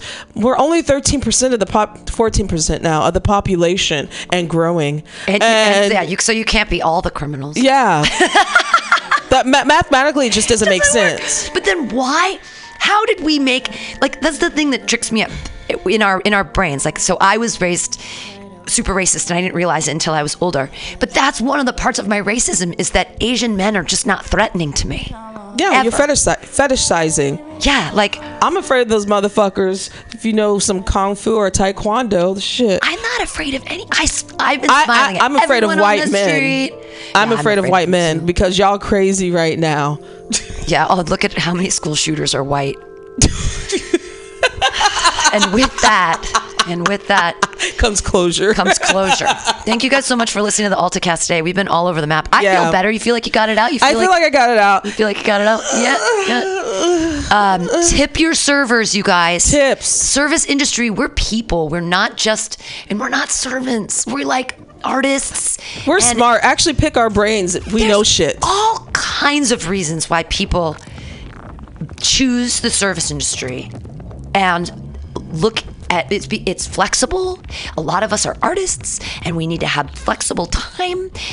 Just because we're serving you doesn't mean we're not as good as you. Yeah, we actually enjoy our job. I do. I really love my I job. mean, I have my moments. We all have a Yeah. bad day. Yeah, sure. But uh, am I going to leave this industry anytime soon? Am I way. think? No, I actually like it. This is a dream come true. It's one of the best jobs I've ever had.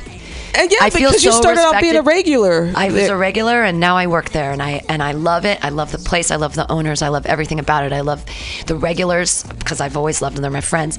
It's a great place. Bender's uh, Grill, Bar, Bar and Grill, six eight oh six South NS. Come Uh, check it out counter offer on the inside. Come come on in. I'll make you a burger. Really Everything's fresh. Everything's fresh. We make our own habanero sauce. It's fucking badass. yum. I know, right? It's it's it's dried mangoes and habaneros. That sounds actually really good. and then Put you that on some it up. chips. It's really oh, it's so good. Yeah, I've been making ch- Taco Bell Tuesdays. Taco Bell. We make Taco Bell specials on Tuesdays. Really fun. That's pretty dope. Uh, this has been the AltaCast. Coming up next is Some Call Me Tim with Maria Diplutis. Uh, she is Greek. She is awesome. And we'll be back next week with more of whatever. We only said the T word like once today, so you're welcome. Trash. Trash. Trash. All right. Bye, everybody. Bye, suckers.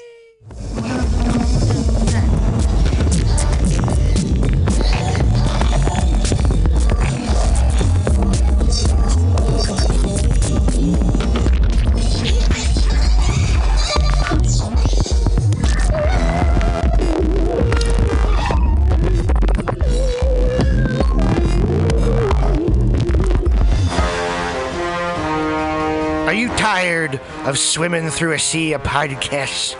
Are ye on a raft without a paddle? Well, gather around me, sea dogs, and get aboard me pirate ship as we set sail for the seas of mutinyradio.fm. From there, you can captain your own pirate ship as you sail through over 44 different shows for all of your listening pleasures.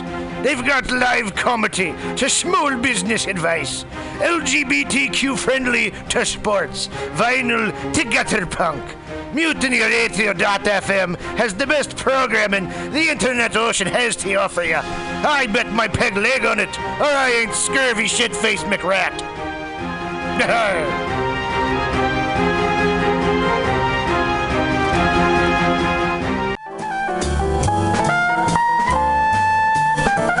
Asiento.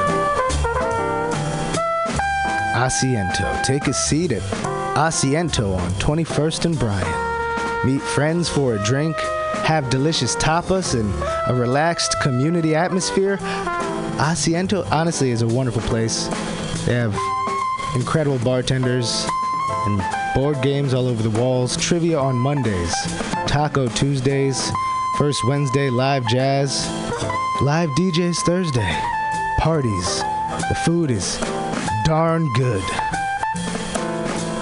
Special happy hour prices all night long with your Mutiny Radio Comedy Festival ticket March 1st through 5th. Check out the schedule at www.asientosf.com. Come take a seat. I had a date there and it did not go well. But it wasn't the fault of the place. They're very nice. Asiento.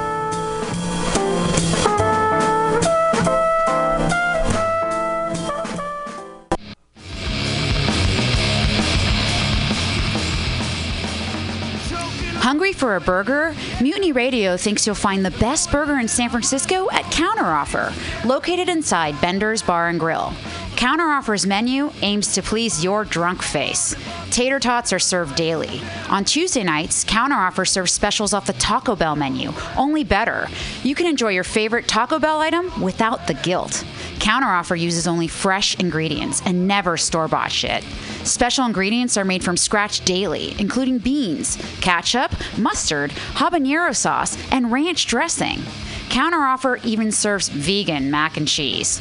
All of this great food is served 2 p.m. to 10 p.m. daily and until 11 p.m. on Wednesday, Thursday, and Friday. Counteroffer is located inside Bender's Bar and Grill at 806 South Van Ness. Be sure to tell them Mutiny sent you. Counteroffer, baby. Everybody should listen to Mutiny Radio at mutinyradio.fm. It's a great place to listen to crazy things. Subliminal SF visual and auditory mind control brings you the best, coolest t shirt and hoodie designs and mind bending local bands and shows at venues all over San Francisco and the Bay Area. Subliminal SF is here to destroy your sense of normalcy and plant ideas in your skull to make you cooler and a more awesome person. Check out all the badass products at subliminalsf.myshopify.com. That's subliminalsf.myshopify.com and experience Subliminal SF.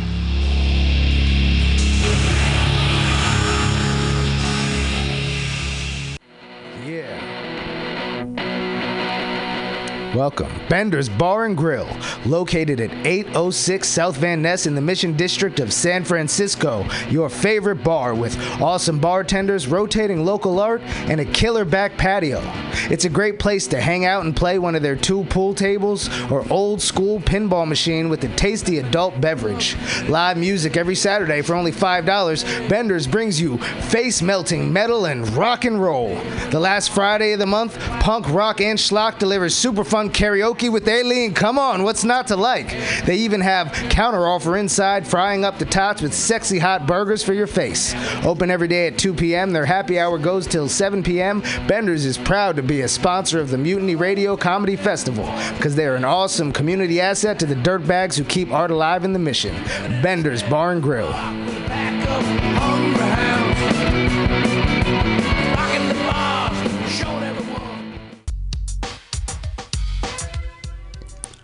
Hi, welcome to My Limited View. I am your host, Sergio Navoa. And I'm your co host, Vanessa Wilkins. Join us every Tuesday from 12 to 2 at mutinyradio.fm as we share stories, our personal stories, and struggles and challenges. And we'll also have guests come in and share their stories. And hopefully, through all this, we can expand our view. Or your view.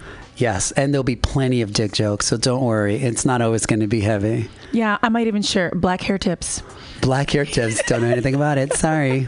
All on my limited view. Yes, every Tuesday from 12 to 2. Uh, oh, you can if you can also find us on Apple Podcasts. Oh yeah, and Google Play and Stitcher, iTunes. Oh, you already said that. TuneIn Radio, uh, Stitcher. You said that. Spotify. Oh my God, there's just so many.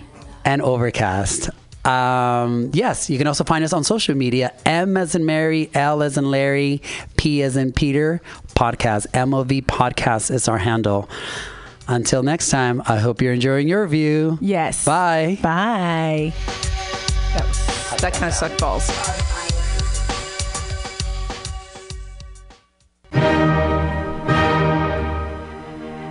Good evening there, my friends here at MutinyRadio.fm. Chester Cashcock here, and giving you my love and regard as well as movies over there. And uh, I just wanted to let you guys know that anytime I go swimming in my vault of rare coins and piles and piles of filthy cash, I can't help but listen to Pamtastic's Comedy Clubhouse every Friday from 8 to 10 p.m. I mean, if anyone who knows anything about comedy knows that Pamtastics books the best of San Francisco and beyond's underground comics. It's a great showcase, and they have a fun time at Pamtastics deep in the Mission District where you can laugh off your tushy for a mere $5 every Friday to 10 p.m. And I laugh because $5, I mean, that's what I use to wipe my tushy with. So to laugh it off for a mere $5 is indubitious. But if you can't make it to Mutiny Radio, well, don't even worry. Don't fret at all. You can simply download the podcast post show and giggle in the comfort of anywhere, like your Aspen summer home on the mountain ridge with the kayak feeling. So all you got to do is just go to podcastics.pcrcollective.org slash comedy clubhouse, or you can listen live every Friday from 8 to 10 p.m. as your host Pam Benjamin brings you the best comedy from San Francisco and beyond the universe. And what's better than the universe? It's a cash cock, honey.